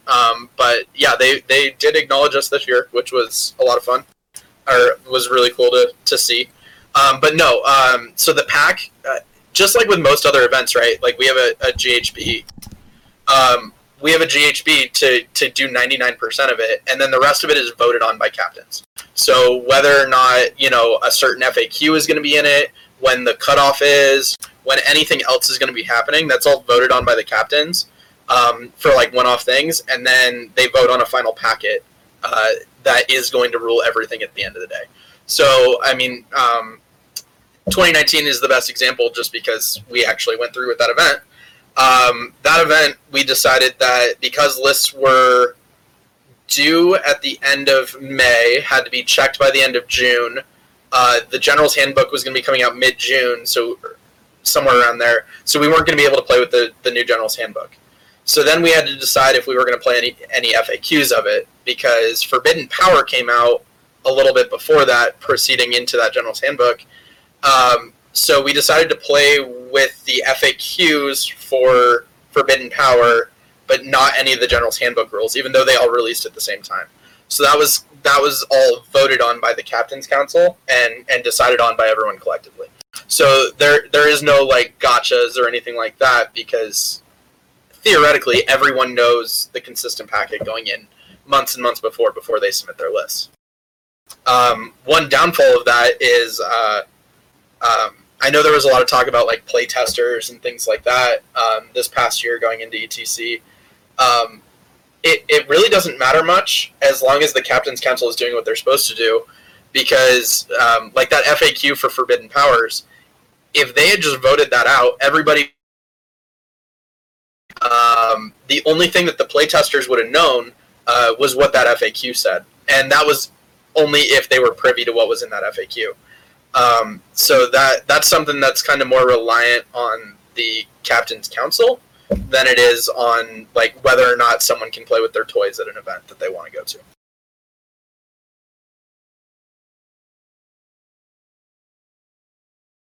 And he's back just in time. Perfect timing. Yeah. So with the sort of like Captain's Council format, you're not like beholden to any singular body. Like the captains are sort of collectively deciding the format, essentially. Yep, it is a straight up vote on everything. Okay. And so you got 24 teams this year. Theoretically, you've got 24 team captains building a pack together. Yeah, I mean, you could argue the fact that the UK has 4 teams is them having a little bit more sway based on their meta, but that's about it. Okay. I mean, that's fair, okay. That makes them the home team. They've got the home team advantage. It is called the European something or other. But that just they're not even in Europe anymore. Oh, that's right. There's the hot take of the evening because Brexit. They are separate countries. They have different metas. Blah blah blah blah blah. It would just be nice if we could have like 2 teams. Is really all it's about. So you want like 2 USA teams? Like you think we're big enough? Yeah. Yeah. I mean, considering like all of the UK is as big as Michigan, I believe. It would be nice. But I mean, like, so going into this year, we've already been using like TTS and stuff like that more. So we're already able to come together quite a bit more than we have in the past, just using our tools and kind of making up for that separation. Well, so this is a lesser known fact about the magical Mr. Mephisto here. I was actually the jungling alt for what is now Curse Academy, and I think they became Team Liquid or whatever for League of Legends. So my whole thing was to have a pipe dream that one day I might make the actual team, but really it just meant I jobbed to them in scrims and stuff when we didn't want to tip off our tech going into like the real tournaments for League of Legends. With TTS, your ability to scrim is like you've got it now. You can actually have like scrimmages against your own team, like teammates and practice that stuff. Do you do that? Yeah, absolutely. Literally constantly. There's 2 people playing right now. that, I mean, and Discord is awesome for that because, you know, we can watch games, we can do all sorts of different stuff as well. So that's been fantastic. TTS has been fantastic. Kind of what you mentioned, I mean, we have that group of 10 people that are relatively trusted too, right? So, like, we can kind of keep some things hidden by not playing them at events and just kind of play test games against people that we know. Yeah, keep the low-key tack, you know, keep that tack on. Yeah. Do you ever scrim across the pond? Do you ever try to, like, set up TTS scrims against rival teams? Or maybe you've got some super espionage scouts that are in the UK playing. Do you ever do anything like that? No, that's way too much effort. Okay. For this, as much as anything else. We had already talked about having, so that's actually something that the 40K UTC team does, or now WTC team, is they actually usually go out a week early and go to Sweden, and they just practice, they just do reps with the Swedish team, because then it's not people who have discussed and known the ins and outs of every army. So you're not getting a tapered view of like what you might see. You're getting someone who has fresh perspective. Yeah. Exactly. And it's someone that, like, they're all friends of the team. We spent a lot of time with the 40K Team US team. So I know a bunch of the Swedish guys now.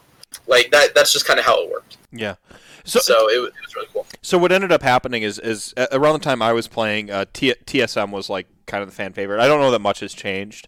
I haven't followed League of Legends in a while, but when I was an alternate on Curse with Yin Dragoon and some other folks, we would team up with some of the other underdog teams to scrim each other to try to like get better at beating the best team. You gotta set that up, man. You gotta do, like, Australia. They're the Galapagos meta. If you're ever gonna get a different perspective on the game of Age of Sigmar, you gotta talk to some of them. I mean, that is one of the coolest things about ETC is the fact that, like, you can look at CanCon, for example, and be like, I don't know how the hell that would win in our meta whatsoever. I think a Khorne Dragon got like second at CanCon 2 years ago. Like, that would never happen in the U.S. But it's just how the meta flushes out. I mean, you can look. They play on average more destruction than any other real big meta anywhere. Things like that. So I mean, I have a theory on this. If you'd allow, yeah, go for it. Or a hypothesis. We have to test it before it becomes a theory. My hypothesis is simply that with their distribution being weird and kind of throttled in some respects, they're forced to play with what they have a lot more than go out and get the new hotness, and it forces innovation on like that sort of in that pool of stuff. So like, whilst they're looking at their local metas. Their local metas are more spread out than even ours. We have a big landmass too, but theirs are yet also spread out. But then it means that because they have that sort of the distribution side of things that kind of mess with stuff, plus their own proclivities and their own natural leanings, they're forced to innovate with what they have a little bit more, and so you end up with some like just some really cool stuff in Australia. And I it's one of those metas that I love to look at because my brain, I love puzzles, and I look at it and I go, huh.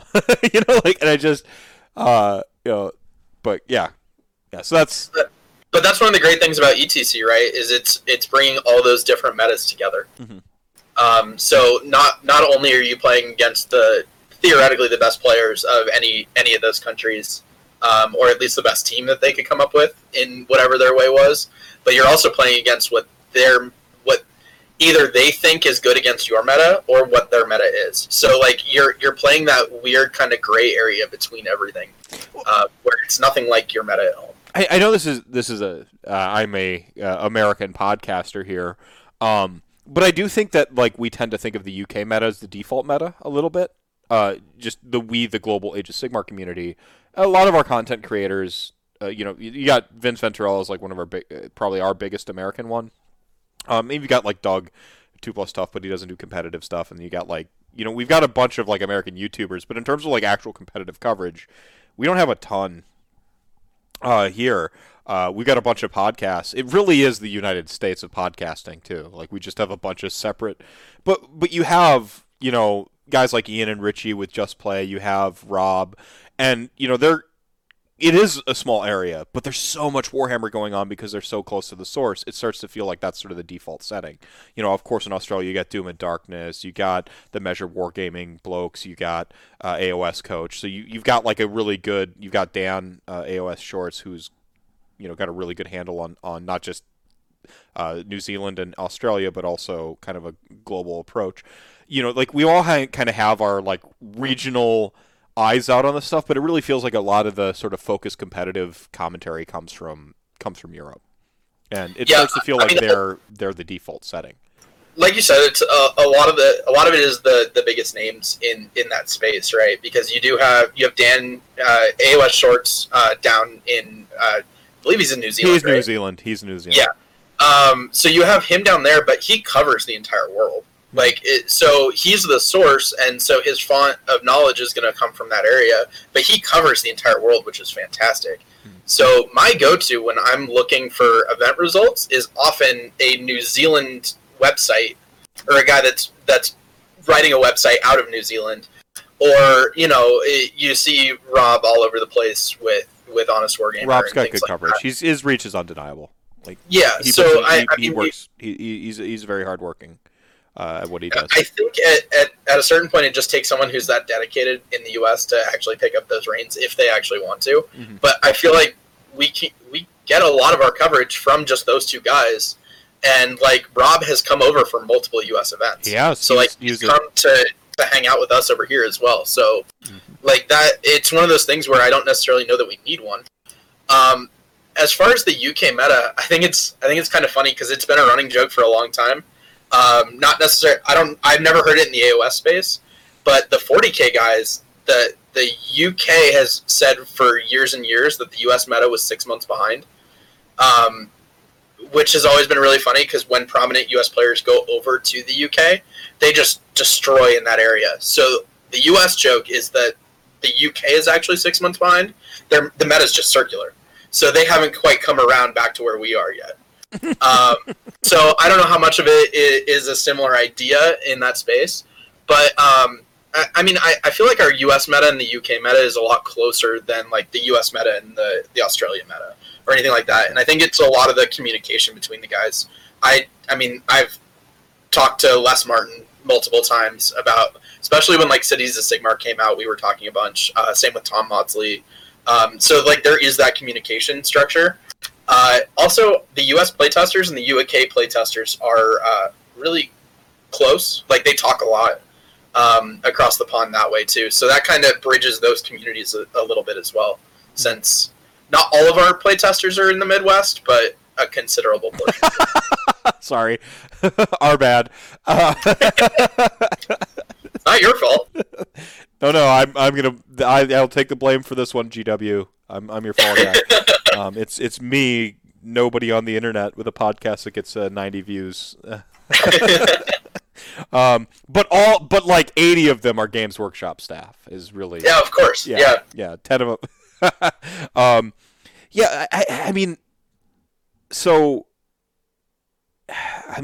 think that kind of takes out one of the questions I was going to ask you. You already answered that pretty thoroughly.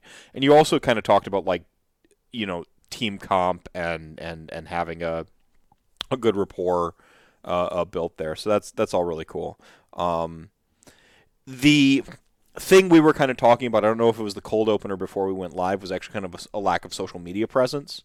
And there's clearly communication going on between, obviously, like, you know, the competition a little bit. Obviously, the playtesters have their own like groups that they do their NDA stuff like amongst each other. So social media in terms of like we talked about professional sports before. I mean, come on, like sports tries to be very, very visible in terms of like the U.S. model, certainly for like NBA. All of our big three, right? They try to be super visible, so super social. Our ETC team isn't like hyper visible. You know, you've got an account. Bill's got an account, and I think that's both Jake and Sean have accounts. Yep. And then like Jeremy has one too. Like it's 2019 we were relatively closed off, and that was a lot of the pushback that we got, right? Was that like Sam Gould was unknown. Sam Gould doesn't even have a Facebook account. He doesn't have a Twitter. He doesn't have any of that. And so nobody knows who he was. And in all honesty, he didn't play in that many ITC events either. No, so, like, we thought he didn't have rankings on there. From our outside perspective, oh, some 40K guy, right? Like, that's what, cool. Like, Age of Sigmar is becoming 40K, which I don't know you, dear viewer, if you've picked up on this because we've talked a bunch about 40K. But Age of Sigmar purists are kind of, they don't want to become like 40K. This is we're afraid. Absolutely. So it's really going off of that. It's really funny when people like Alan Pajama Pants, who is notorious as much in the 40K community as he is well known, comes over. And mostly, like, so he was on that team that year, right? Because Bill knew him pretty well. He had been to multiple 40K ETC events. So he knew that entire process, the pairing process. So he was our kind of knowledge base on that. And then he's also one of the best movement players that I've ever seen, being able to pick up just, like, whatever he wants, as long as he knows what his opponent does, which I did that a lot of the time when I was coaching. A little bit of the chess thing, a little bit of the moves, counter moves, and knowing where. Yeah, it's hard to teach this. This is what your opponent's list does. Here are some ideas for how to counter it, and then just let him go. And he's that kind of player where he will just, like, he just wins. That's what it is. So, like, that bone splitters list with Byron that we were talking about earlier, we kind of talked about it beforehand, and we ran through a quick, like, is this going to work type of deal. And so I showed him what the list does, how it functions, and then he kind of just came out with a plan from there and went on and tabled Byron. So he's that player. And so, yeah, there was that. So there was that pushback for Allen, was that he was a 40K player. And then if you look at Allen, he went to Michigan GT. He only lost to Bill. He went to SoCal Open. I lost to him there. He ended up winning the event. I lost to him in the finals. So, you know, he went 1-2 at his first two big events. And then this was the priority role. You were a priority role. It could have went either way. That was no. This was a different game. This was 2 years ago. This was before the 2019 ETC. Right? So, like, that was Alan's go. Alan literally played in 3 Age of Sigmar events. He was just a very good player. Mm-hmm. And then that LVO, he went top 8 with, I want to say it was 60 Grimghast Reapers, Arcan, and Toys, something like that. Yeah, kind of a relatively cookie-cutter LON. Yeah, like, here's your rules. They're relatively average. You have summonable units. Just play your army how it needs to be done and win objectives, and that's what he did at LVO. And that kind of shows, you know, that, like, it... If you know how to play to the objectives, you can really pick up anything and just kind of go. There's also a little bit of a sort of exponential factor. When you play enough armies, you pick up the next army quicker and quicker. So, like, yeah, absolutely. But I mean, that's what I mean is, like, the 40K experience was transferable. It wasn't like it was, oh no, he's coming in as an AOS virgin. He's never going to be able to win a game. He literally went second, first, and then top 8 at LBO. I try not to admit it, but I came over from my Warhammer Fantasy Battle play was against the same 4 people over and over and over again. I got my I've heard this said to me a couple times, and it just pisses me off every time I hear it. Is like, you've picked up this game real quick. Blood Bowl. In Blood Bowl, we were sitting in there, and Frank, who I love you to death, buddy, but he's like, man, I'm so surprised at how quick you're picking up this game. And I'm like, I have played war games my whole life. Mike didn't play a game of Blood Bowl until that, or he played one before last season. He ended up winning it. Yeah, he won it all. Yeah, there's statistics, there's blocking out areas of the field, there's, like... Those are transferable skills. Understanding zoning. Yeah, with zone your coverage, pieces and stuff like that. Yeah, absolutely. Yeah, like, and then it's just learning to find points throughout there. And he lost the one game the entire season. And it was to Kyle, I think. Yeah, he lost to Kyle. He did lose to me this season. I kicked the shit out of him. I remember that last season, but yeah. Yeah, I watched that game. He had several injuries and one death. Boom. But yeah, I mean, so Sam Gold, no visibility, but he's been buddies with Bill since Bill was in Boston, and Bill just knew him as a really, he is an exacting player, and so he's a player that will move exactly the right way at exactly the right time, force you to make a mistake, and then take advantage of the mistake, and that's he literally won Adepticon, 4 months after we announced the team, with old Seraphon that everyone said was really bad, and it was literally just off a skink movement, because he was able to exploit people screwing up, and that's all it was. So there is something to be said about lack of visibility. I think it's an important point, which is why I bring it up, because now I look at this ETC roster going in, and I recognize pretty much every name on the list, minus like I think one gentleman. I'm like not quite. I know Jeremy. I know obviously Sean and Jake. I know you. I know Bill. I feel like who am I forgetting? That's probably who. Did you say Jeremy? Yeah.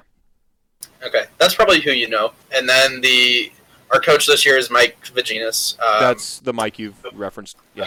Yep. So that's who I've known for 3 or 4 years now. Who really got me into the competitive scene. If you give him credit for anything, it was that. Yeah. And then the last one is Anthony Lawrence. This is the one I don't recognize. The Anthony's. Yeah, so he's up in the Boston area. Same thing. Like, I feel like social media is one of those things that unless you are trying to promote like a podcast like Jeremy is, or like, I don't know. I think people get into their veins of communication and then just kind of stay there rather than expanding out. Like we talked about before the show, I still don't really do anything on Twitter. If follow me if you want to know ETC news. That's really about it. I just want to talk shit to you about Blood Bowl. That's fine too. I retweet Bill and the UK team and anything else ETC related. That's really about all I do, just because like I have Discord to talk to people. I have Facebook Messenger. I have all sorts of other things that I'm already using. We were using Slack a ton just because people were already using it for work, and it was actually an application that they could access on work computers. So, I don't want to bury the lead too much on this. I'm not criticizing like the lack of visibility of like previous players. I'm actually more curious about the role of like social media in terms of how we consume our game now. And ETC, it feels like it should be one of our biggest events that's the most talked about. But then on the flip side, I feel like we kind of don't. Yeah, no, I think that's absolutely true. Because one of the things we've been relying on, especially in the U.S., is GW coverage, right? That's one of the downsides to not having a Rob, not having a Dan, not having someone like that, is our LVO coverage. Our LVO coverage is either ITC or Games Workshop. Our Adepticon coverage is Games Workshop. Our Nova coverage is Games Workshop. Hold on. No, you're fine. Sajil got all the work done. So that's kind of we would need someone that could go to ETC, since like I said before, Games Workshop wasn't really supporting the event. Now they might in the future, who knows? Like maybe they'll send a camera crew now, but like there was no at event coverage as much as anything else. So like I feel like that's why no one really got like a cult following behind it. No one was really watching games while we were playing them. There was just like Dan from AOS said, "Hey, here's everybody's lists," and then at the end it was, "Hey, here's the results," and that was really about it. Yeah. I mean, it's just again, it feels like it just feels like there's not nearly enough social media. Like I remember Six Nations feeling like it was way more covered than ETC in that same year span, around when AOS 2.0 came out. It went 6nat, and then next it was sort of in the calendar next up was. Yeah. And I'm just like, go ahead. And I remember that Six Nations that year was the first time I had even really heard about Six Nations, and a lot of the coverage was, "Hey, we're gonna bring all the broken stuff that Games Workshop refused to fix." Yeah, and that's why I feel like that's why I got a lot of coverage, was because a lot of people were unhappy about some of the things in that General's Handbook or the 2.0 or whatever. I don't even remember. Yeah, General's. I don't even remember. Whatever. Yeah. I think it was General's Handbook. And no, it was 2.0. That's what it was. 2.0. 2.0 came out. And there was... Yeah. Yep. And that's when, like, stacking command abilities, like... Yeah, stacking command abilities, all that shit. It was like, all right, if Games Workshop refuses to do this, we're just going to abuse the hell out of it. Oh, the whole community agreed. They're like, we think all this stuff is broken. And then they're like, we think all this stuff is broken. No one changed any of it. And they're like, all right, we're taking it all to the next major tournament. And then, like, and the whole, like, it was like the joke. And I remember there was that moment on the internet where, people...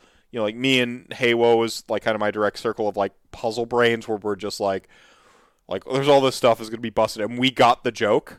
But I remember serious debates on the internet of like, look at all these people taking the most broken, disgusting stuff. This isn't my Age of Sigmar. And I'm like, that's what they're doing, right? They're trying to fix it. That's what they're doing right now.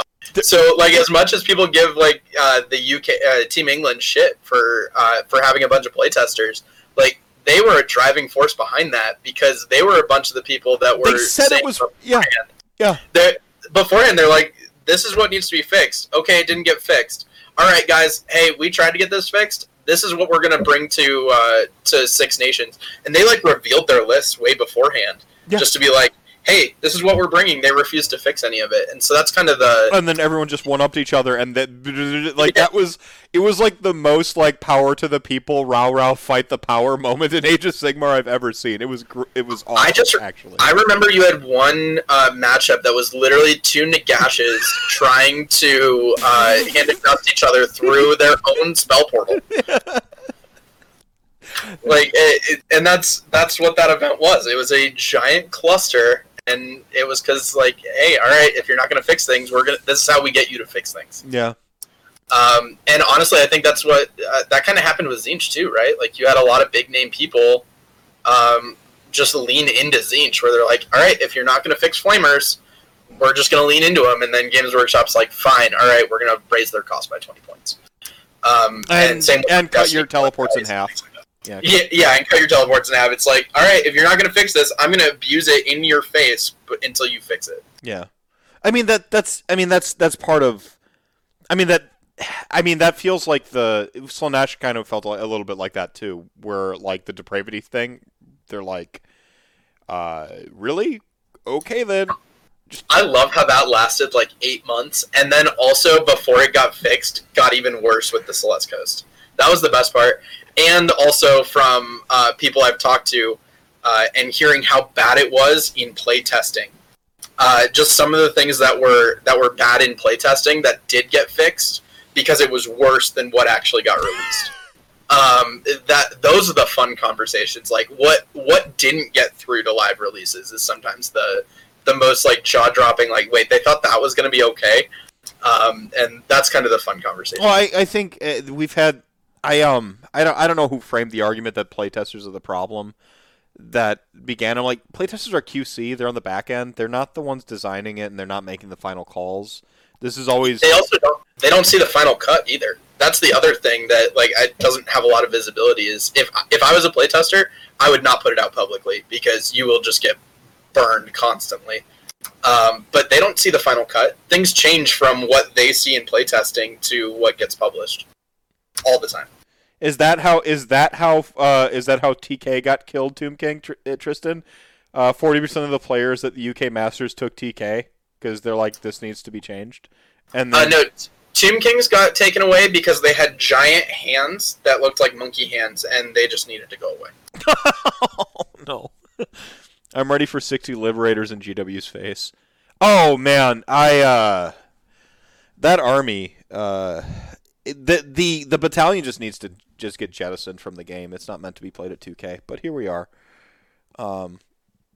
Yeah, that was some shade. The hands. That take was so spicy. I just had to like move on to the next thing. I'm sorry, Tristan. It's a copyright thing. They can't. I mean, half the Skaven things are the same way. They have giant hands. So yeah, that's why Eshin sucks. They just. Yeah, actually, they nerf half the Skaven book and then don't give the better rules to things that just suck in the Skaven book. That's basically how Skaven live. Yeah, Petrifex Elite ruined any meaningful discussion we'll ever have about Ossiarch Bone Reapers. Like, Ivory Host just sitting over there like, yo, we suck. And actually, most of our sub-factions suck. I know everyone is holding out for Null Myriad to be good if we just get two more broken spellcasting armies, but think about the criteria you've set up for the game and its health. If we have two more busted spellcasting armies, it's worth playing Null Myriad. So just, like, rewind it. So we got, like, four spellcasting armies right now that are kind of, like, pushing the boundaries of what this game should do. And you're like, you want two more of those. So that six armies are that gross. And that's an excuse to justify one of your sub... Come on, now. Null Myriad. I'm sorry, Null Myriad. You ain't good. I would rather you do some command ability, ignore spell effects, and then their core ability is they have a better shrug. Done. Fixed. What if we just compromise and just make Sylvaneth casting great again? Yeah, 100%. I'm for that. No, my friend Sam, I want him to be happy. He's one of my favorite people in the entire universe. And I've been to other dimensions in this universe. That's why I'm called the Magical Mr. Mephisto. And I want him to be happy again with his Sylvaneth army.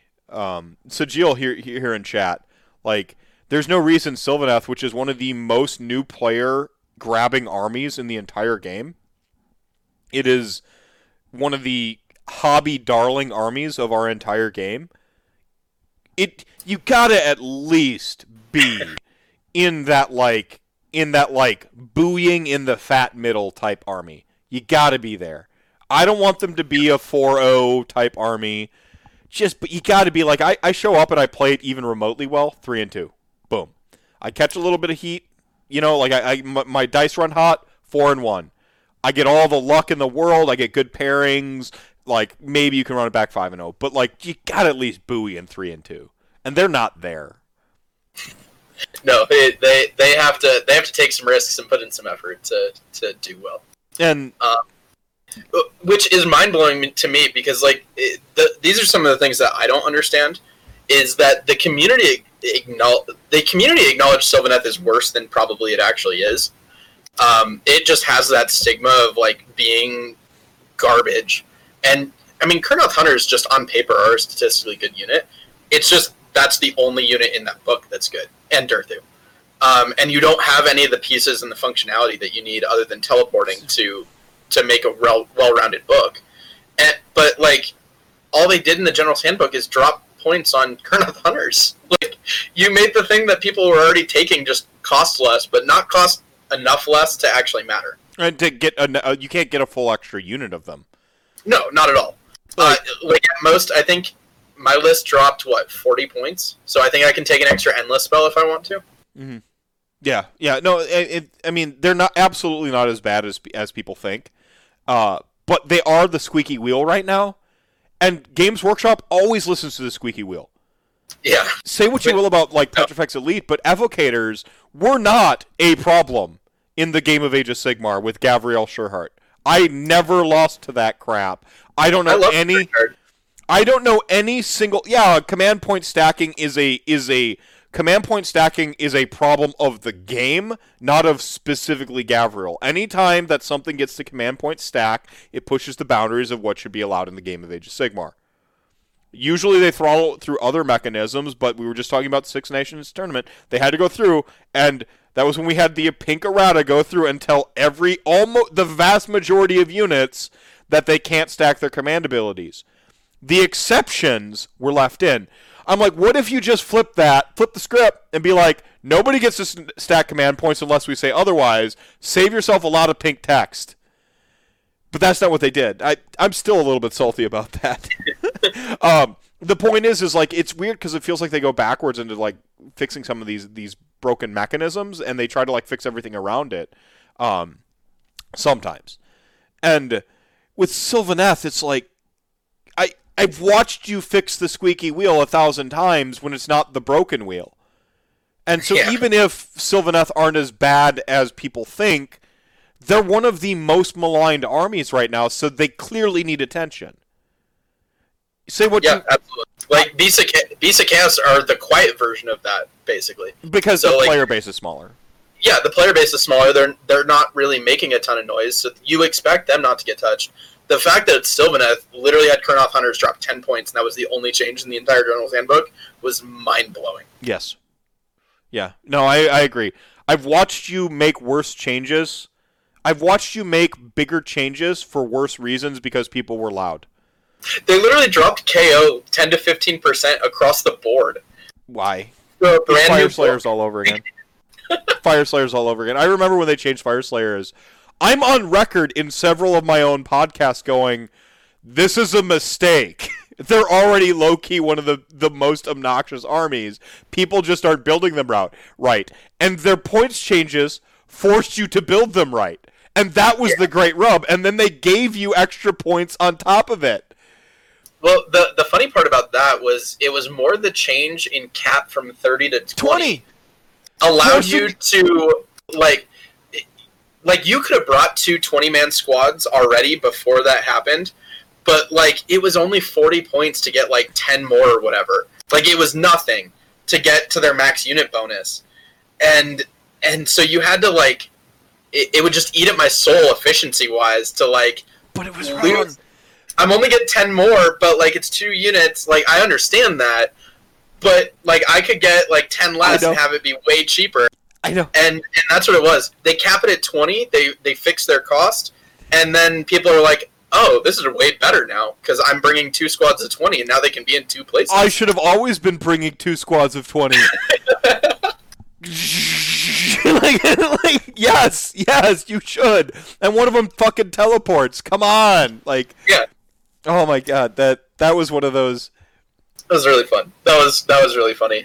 And then they do the opposite. Like, it seems like they just don't think about externalities sometimes, because then they do the opposite with Scryer Acolytes, because you wanted that bonus because that was what was giving you your +1 to wound.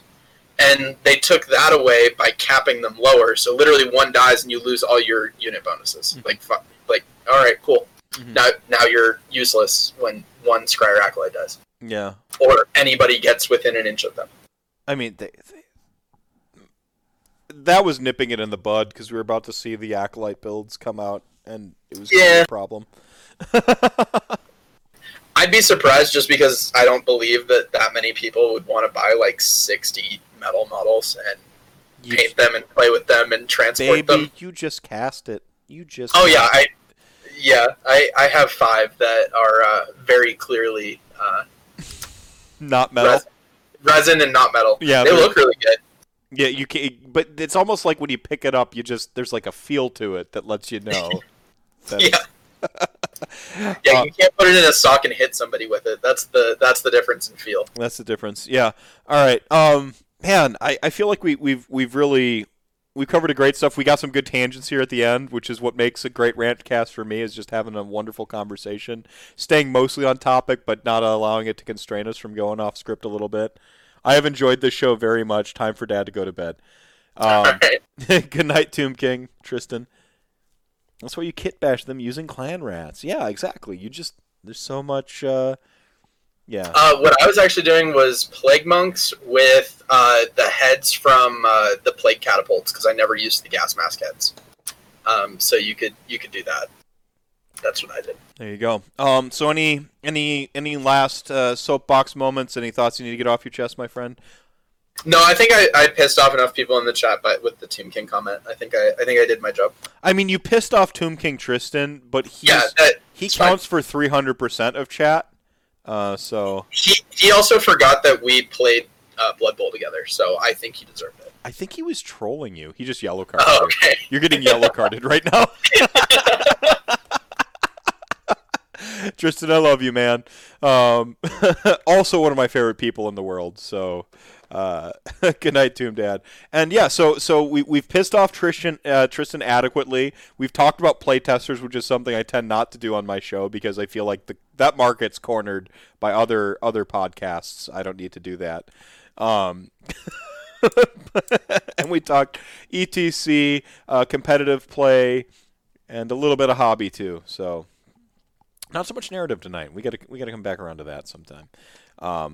Do the narrative podcast with Greg from Colorado. I mean, that just consists of Marathi is the best, and it's a good thing that she's got now. Can we talk about how Nagash should go down 180 points and or have a War Scroll change? I actually am cool with him being 900 points, but then he needs to be worth 900 points again. I guess what I'm saying is he needs to have the Petrifex Elite bonuses just on his War Scroll.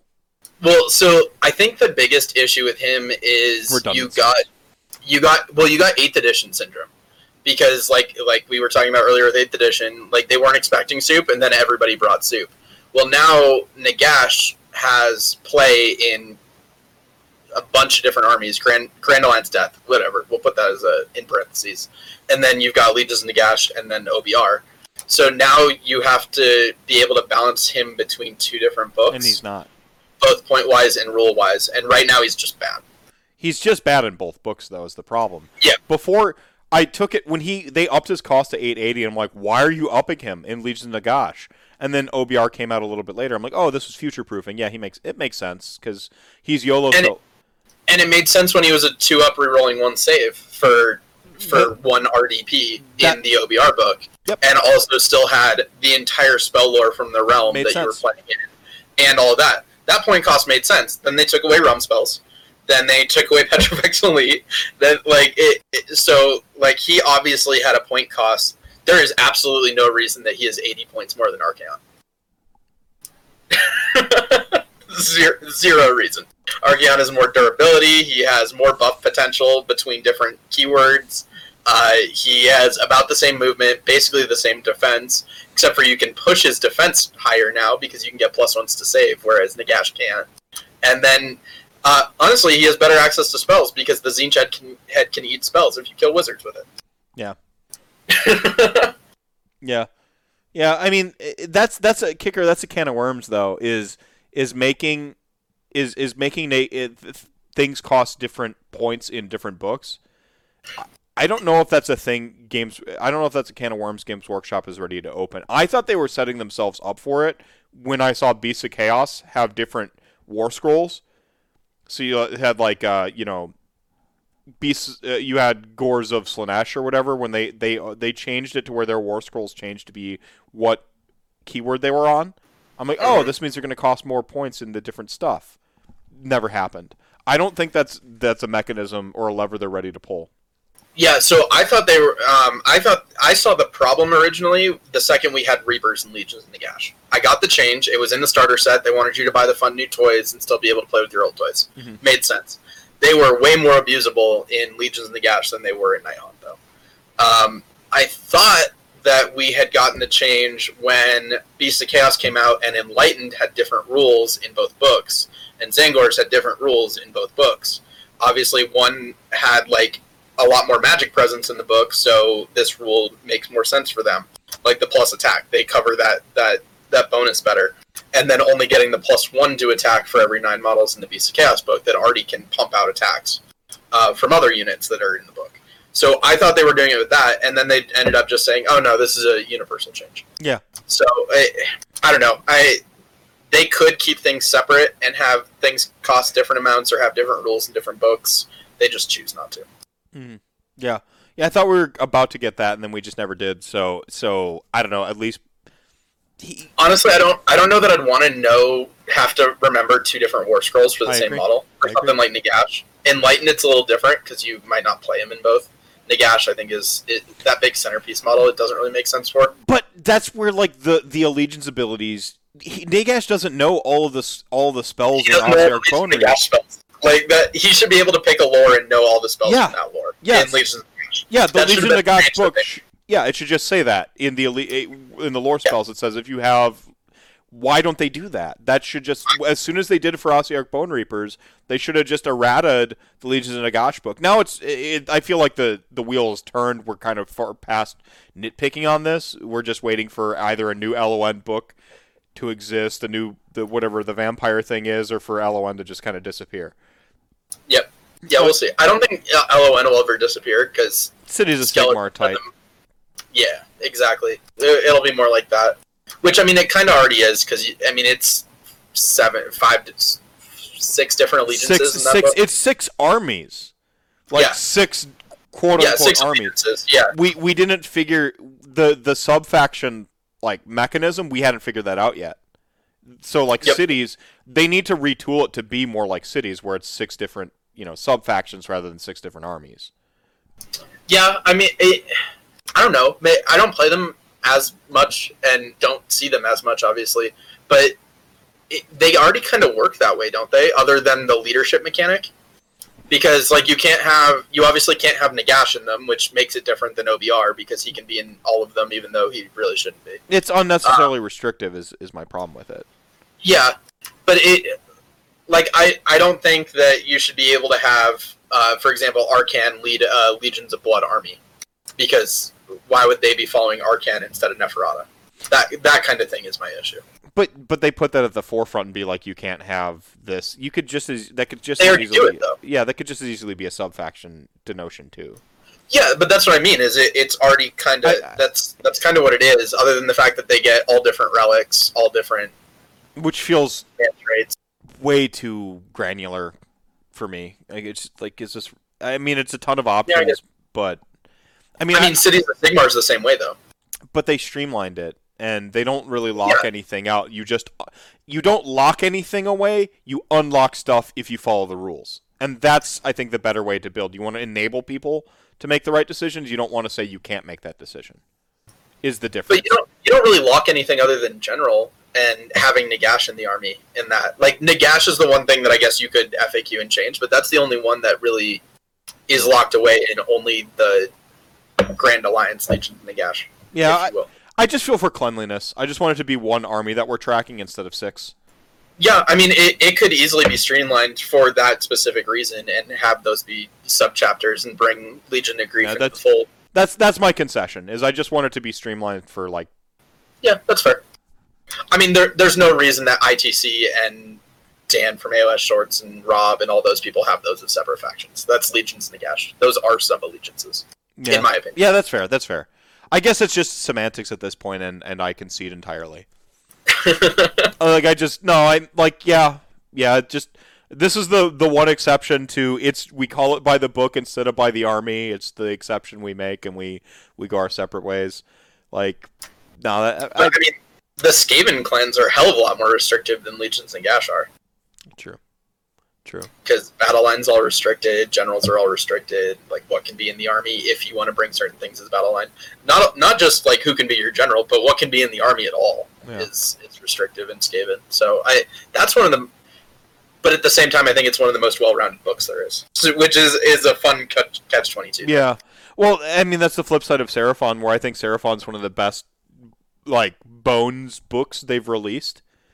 Like, in terms of just, like, this is what a book with, like multi-sub-factions and battalions locked behind stuff, this is what that should look like.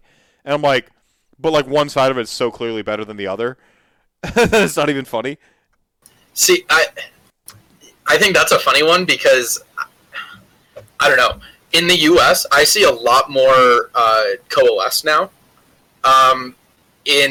In the UK, I see a lot more Starborn. Mm-hmm. So that's kind of one of those splits. At least it was. I haven't really been paying attention to the UK. It's COVID. But, like, when TTS was first starting to be a thing, all the UK events, Starborn with Croak, bombs, and all that stuff were all winning everything. And over in the US meta, it was all the coalesce stuff that was winning everything.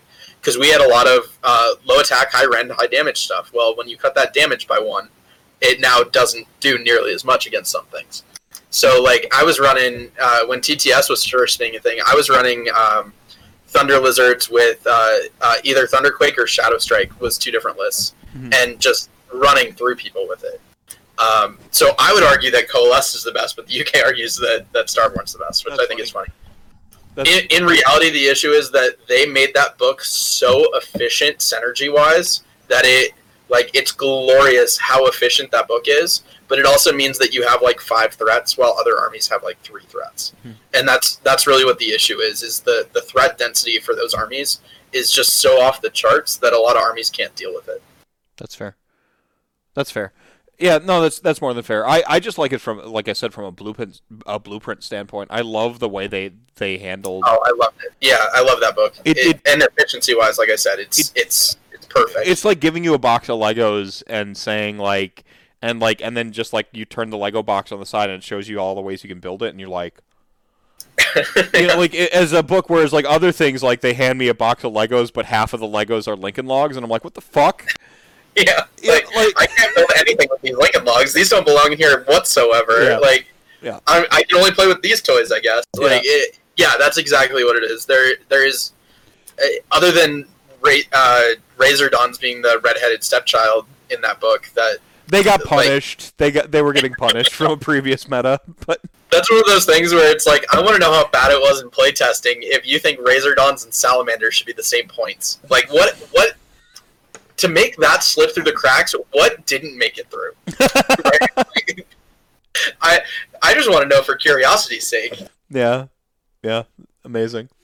Man, what a great episode! This is the one. This is everyone's going to watch this one. This was amazing. Greg, thank you so much for being on. We should have done this way sooner. I've enjoyed talking to you in Discord, just hanging out, shooting the shit. Talking about Blood Bowl or. The couple times we've ended up just in voice chat, just hanging out, it's been a real pleasure getting to know you. So thank you so much for being on tonight. I love you sharing your perspective on the competitive play and ETC and being candid with your opinions. So I really enjoyed this episode. Yeah, happy to. Thanks for having me on. Yeah, right on. And I know we were going to mention it earlier, but Mini Stomp, hey, thank you for helping with the jerseys. Yeah, thanks for helping with the jerseys last year. It was awesome. Meph and I were talking about who to plug. I'm like, well, I don't really have a podcast. I don't really, I don't care about anything else. It's like, oh yeah, Mini Stomp helped us out so much. So, most of you, I'm sure, already know through other means, but, one of the best places online to order anything Games Workshop if you want a little bit of a discount. Or find, random stuff. I saw on his website that he had a special edition Skaven book. Just stuff like that just gets lost in his backlog because he just keeps so much on hand, unlike most of the online people.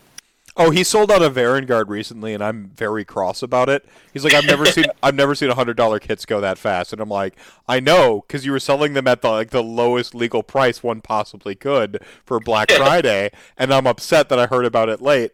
But he enabled me to collect my Slaanesh, a decision I should have made a couple years ago before I got worried that the community would hate me for being a toxic element if I played an army I was interested in. I'll make a thumbnail for this YouTube upload. Thank you so much, Sajil. I appreciate that. And Chris Seabee dropping 1,000 RDP to remind everyone that Chat Gang ain't nothing to mess with as we close out this evening. Chat Gang, thank you so much for hanging out with us tonight. You are the show within the show. You are the reason we do this thing. Greg, once more, thank you so much for being with me tonight. And remember, drink your milk, pay your taxes, and Petrofex did nothing wrong!